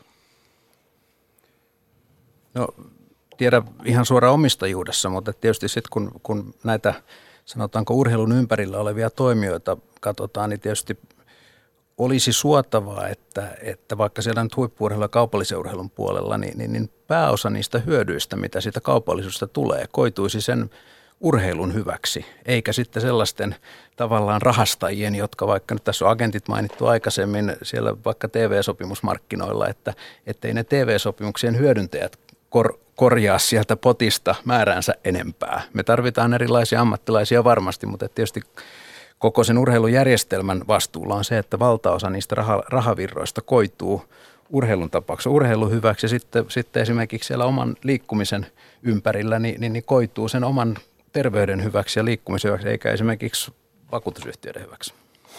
Timo. Minun mielestäni järjestelmä kokonaisuutena on hyvä, jos kaikki toimijat pitävät sitä hyväksyttävänä. Tarkoitan, kuten aikaisemmin jo sanoin, että urheilijat tekevät sitä vapaaehtoisesti, katselijat haluavat siitä maksaa ja todennäköisesti katselijat myöskin hyväksyvät tai ymmärtävät sen, että, että se, että siellä on sponsoreita, siellä näkyy mainoksia, se osaltaan kenties alentaa heidän pääsylippunsa hintaa, koska sen tapahtuman tuottaminen, tuottamisesta osa rahoitetaan tällä tavoin. Kunhan se itse ydin, se urheilu substanssina tapahtuma sisältö pysyy koskemattomana. Sitä ei loukata. Juuri näin. Ja ilmeisesti se, että sen urhe, niin todella urheilun sääntöjä noudatetaan, on selvillä, millä ehdoilla tästä, tätä kilvoitellaan. Kilvoittelua tapahtuu pienemmässä ja isommassa muodossa ja että siihen ikään kuin omistajuuden kautta ei kajota, vaan tämä on kai se ydin. Jussi. Niin, mun mielestä tää, tällä hetkellä tuolla niin urheilun ja liikunnan puolella hämärtyy. Siis bloggaajat on hyvä esimerkki siitä. Ei, ei ole selkeästi ajatella, että tämä on jonkun maksettu, vaan niillä annetaan blokkaille tuotteita, joita ne käyttää. Ja todennäköisesti ne totta kai saa ilmaiseksi, saa pitää ne, ehkä jopa rahaa. Sen jälkeen ne tuutetaan someen, jossa hän menee spontaanisti salille, käyttää täsmälleen tiettyjä tuotteita, laittaa siihen, ehkä YouTube on myynyt siihen jopa viereen jonkun firma, joka myy näitä. Ja mä väitän, että seuraavan kahden vuoden aikana me tullaan näkemään jossain päin maailmaa sellainen oikeudenkäynti, jossa ei suoranaisesti jonkun urheiluvälineen valmistajan listoilla oleva henkilö haastetaan siitä oike- oikeuteen, että hän on jollain tavalla loukannut tätä brändiä. Että hän on vastaanottanut sen ns. ilmaisen lahjan ja sen jälkeen häväissyt sitä. Ja sitten mitataan se, että onko tässä sponsorikysymys, onko tämä tiedonvälitystä, onko tämä normaalia somekulutusta. Ja tätähän nämä firmat haluaa. Ihmisiä, jotka näyttää normaaleilta – toimii ns. normaalisti ja sillä tavalla osoittaa, että hei, ostakaa tämä mailla tai nämä tossut. Ne on ne kaikkein parhaat. Mitäs Kimmo tuohon sanoo? Juuri näin. Toi, toi on varsinkin nyt näissä uusissa lajeissa, jo, jo, otetaan nyt vaikka lumilautailu esimerkkinä, niin, niin, niin on havaittavissa juuri ton tyyppistä, että se, se tavallaan se sosiaalisen median rooli ja tavallaan millä tavalla nämä välinevalmistajat luo kontaktin – niihin joko, joko mahdollisiin tule, tuleviin huippuurheilijoihin tai sitten sen lajin harrastajiin, jotta he saa näkyvyyttä sitten niissä verkostoissa, jotka näillä, näillä urheilijoilla tai urheilijan aluilla on siinä omassa sosiaalisessa mediaverkostossaan, niin ne on, on äärimmäisen tärkeä osa sitä. Ja sitä ei välttämättä niin kuin se 12-vuotias aloitteleva lumilautailija ei välttämättä ymmärrä sen, sen pelin logiikkaa siinä vaiheessa, kun hän saa amerikkalaiselta tota, firmalta niin sponsoritarjouksen. Mm. Niin, ja siis näitä somekanavia ei valvo tietyllä tavalla mikään eettinen säännöstö. Et, et ne, ne, niin kuin, ne, ne ohittaa kaikki ne, mitkä menee näiden perinteisten televisio- tai sometuotteen läpi. Sieltä voi tulla ihan mitä Juuri. tahansa. Mm. Palataan vielä siihen ensimmäiseen ajatukseen, että kuka urheilun omistaa. Siis urheilun omistaa, omistaa ne yksilöt, jotka sitä tekee ja – ja tavallaan se eh, tärkeä asia on siellä, että, että se kilvottelu tapahtuu niiden sääntöjen ja eettisten periaatteiden mukaan ja sitten se jalostuu huippuurheiluksi ja viihdeteollisuudeksi, joka sitten tuottaa ö, eh, ammatteja ja, ja tuottaa lahjakkaimmille ammatin. Et, et tota, onhan tämä valtava murros, kun ajatellaan. Ja sitten se, että se on avointa toimintaa, mikä eettisesti on kestävää, että onhan se ollut hassu tilanne, että, että aikanaan – vielä 60-luvulla hiihtäjän on täytynyt, hänellä täytynyt olla työpaikka, koska jos hänellä ei ole työpaikkaa, hänet on tulkittu ammattilaiseksi kaikkien tietoisena siitä, että hän on saanut rahaa, jota mihinkään ei ole merkitty. Ja tästä on siirrytty niin kuin avoimeen, että urheilu on myös työtä ja, ja, ja niin edelleen. Että, että koko tämäkin murros on tapahtunut. Se on tietysti iso kehitysaskel, joka on tapahtunut hirveän nopeasti. Mutta on meillä yksi laji, jossa tämä amatöörisyys on vielä – suuressa arvossaan golf lienee ainakin ainut olympialaji, jossa on, on täydellinen palomuuri ammattilaisuuden ja amatööritoiminnan välillä. Ja, sitä kyllä seurataan ja valvotaan hyvin tarkkaan. Se voi olla mennyttä maailmaa, mutta se on toisaalta kiehtovaa ja, ja hieno arvostettavaa. Siinä, tota, mutta siinähän tietysti on sitten se, että kuitenkin sitä valvotaan, mutta että kilvoittelun näkökulmasta amatöörit, niin kuin Riossakin oli huippuamatöörejä, pärjäämässä hyvin. Kaipa se oli niin, että parhaat naisamatöörit voittivat lukuisia ja ainakin kaikki suomalaiset sinänsä mukavasti pelaavat ammattilaiset. Että et kyllähän tämä tämä on näkö, näköpiirissä ja, ja tai näin tapahtui. Milloin tämä, nythän nyt sitten taas toisinpäin, niin eikös niin, että ammattinyrkkeilijät nyt sitten pääsevät mukaan myös olympiakisoihin, että nämä tavallaan nämä muurit murtuu tietyllä tavalla – ajan mittaan ja semmoiset keinotekoiset jaot tavallaan häviää. Miksi golf haluaa muuten säilyttää tämän amatööri-ammattilaisuusomistuksen? Mulla ei ole oikeaa vastausta, mutta, mutta mun Ville Veikkaus on, että se vastaus piilee tuolla Skotlannissa semmoisten ruutuhoususten vanhojen herrahenkilöiden aivoissa.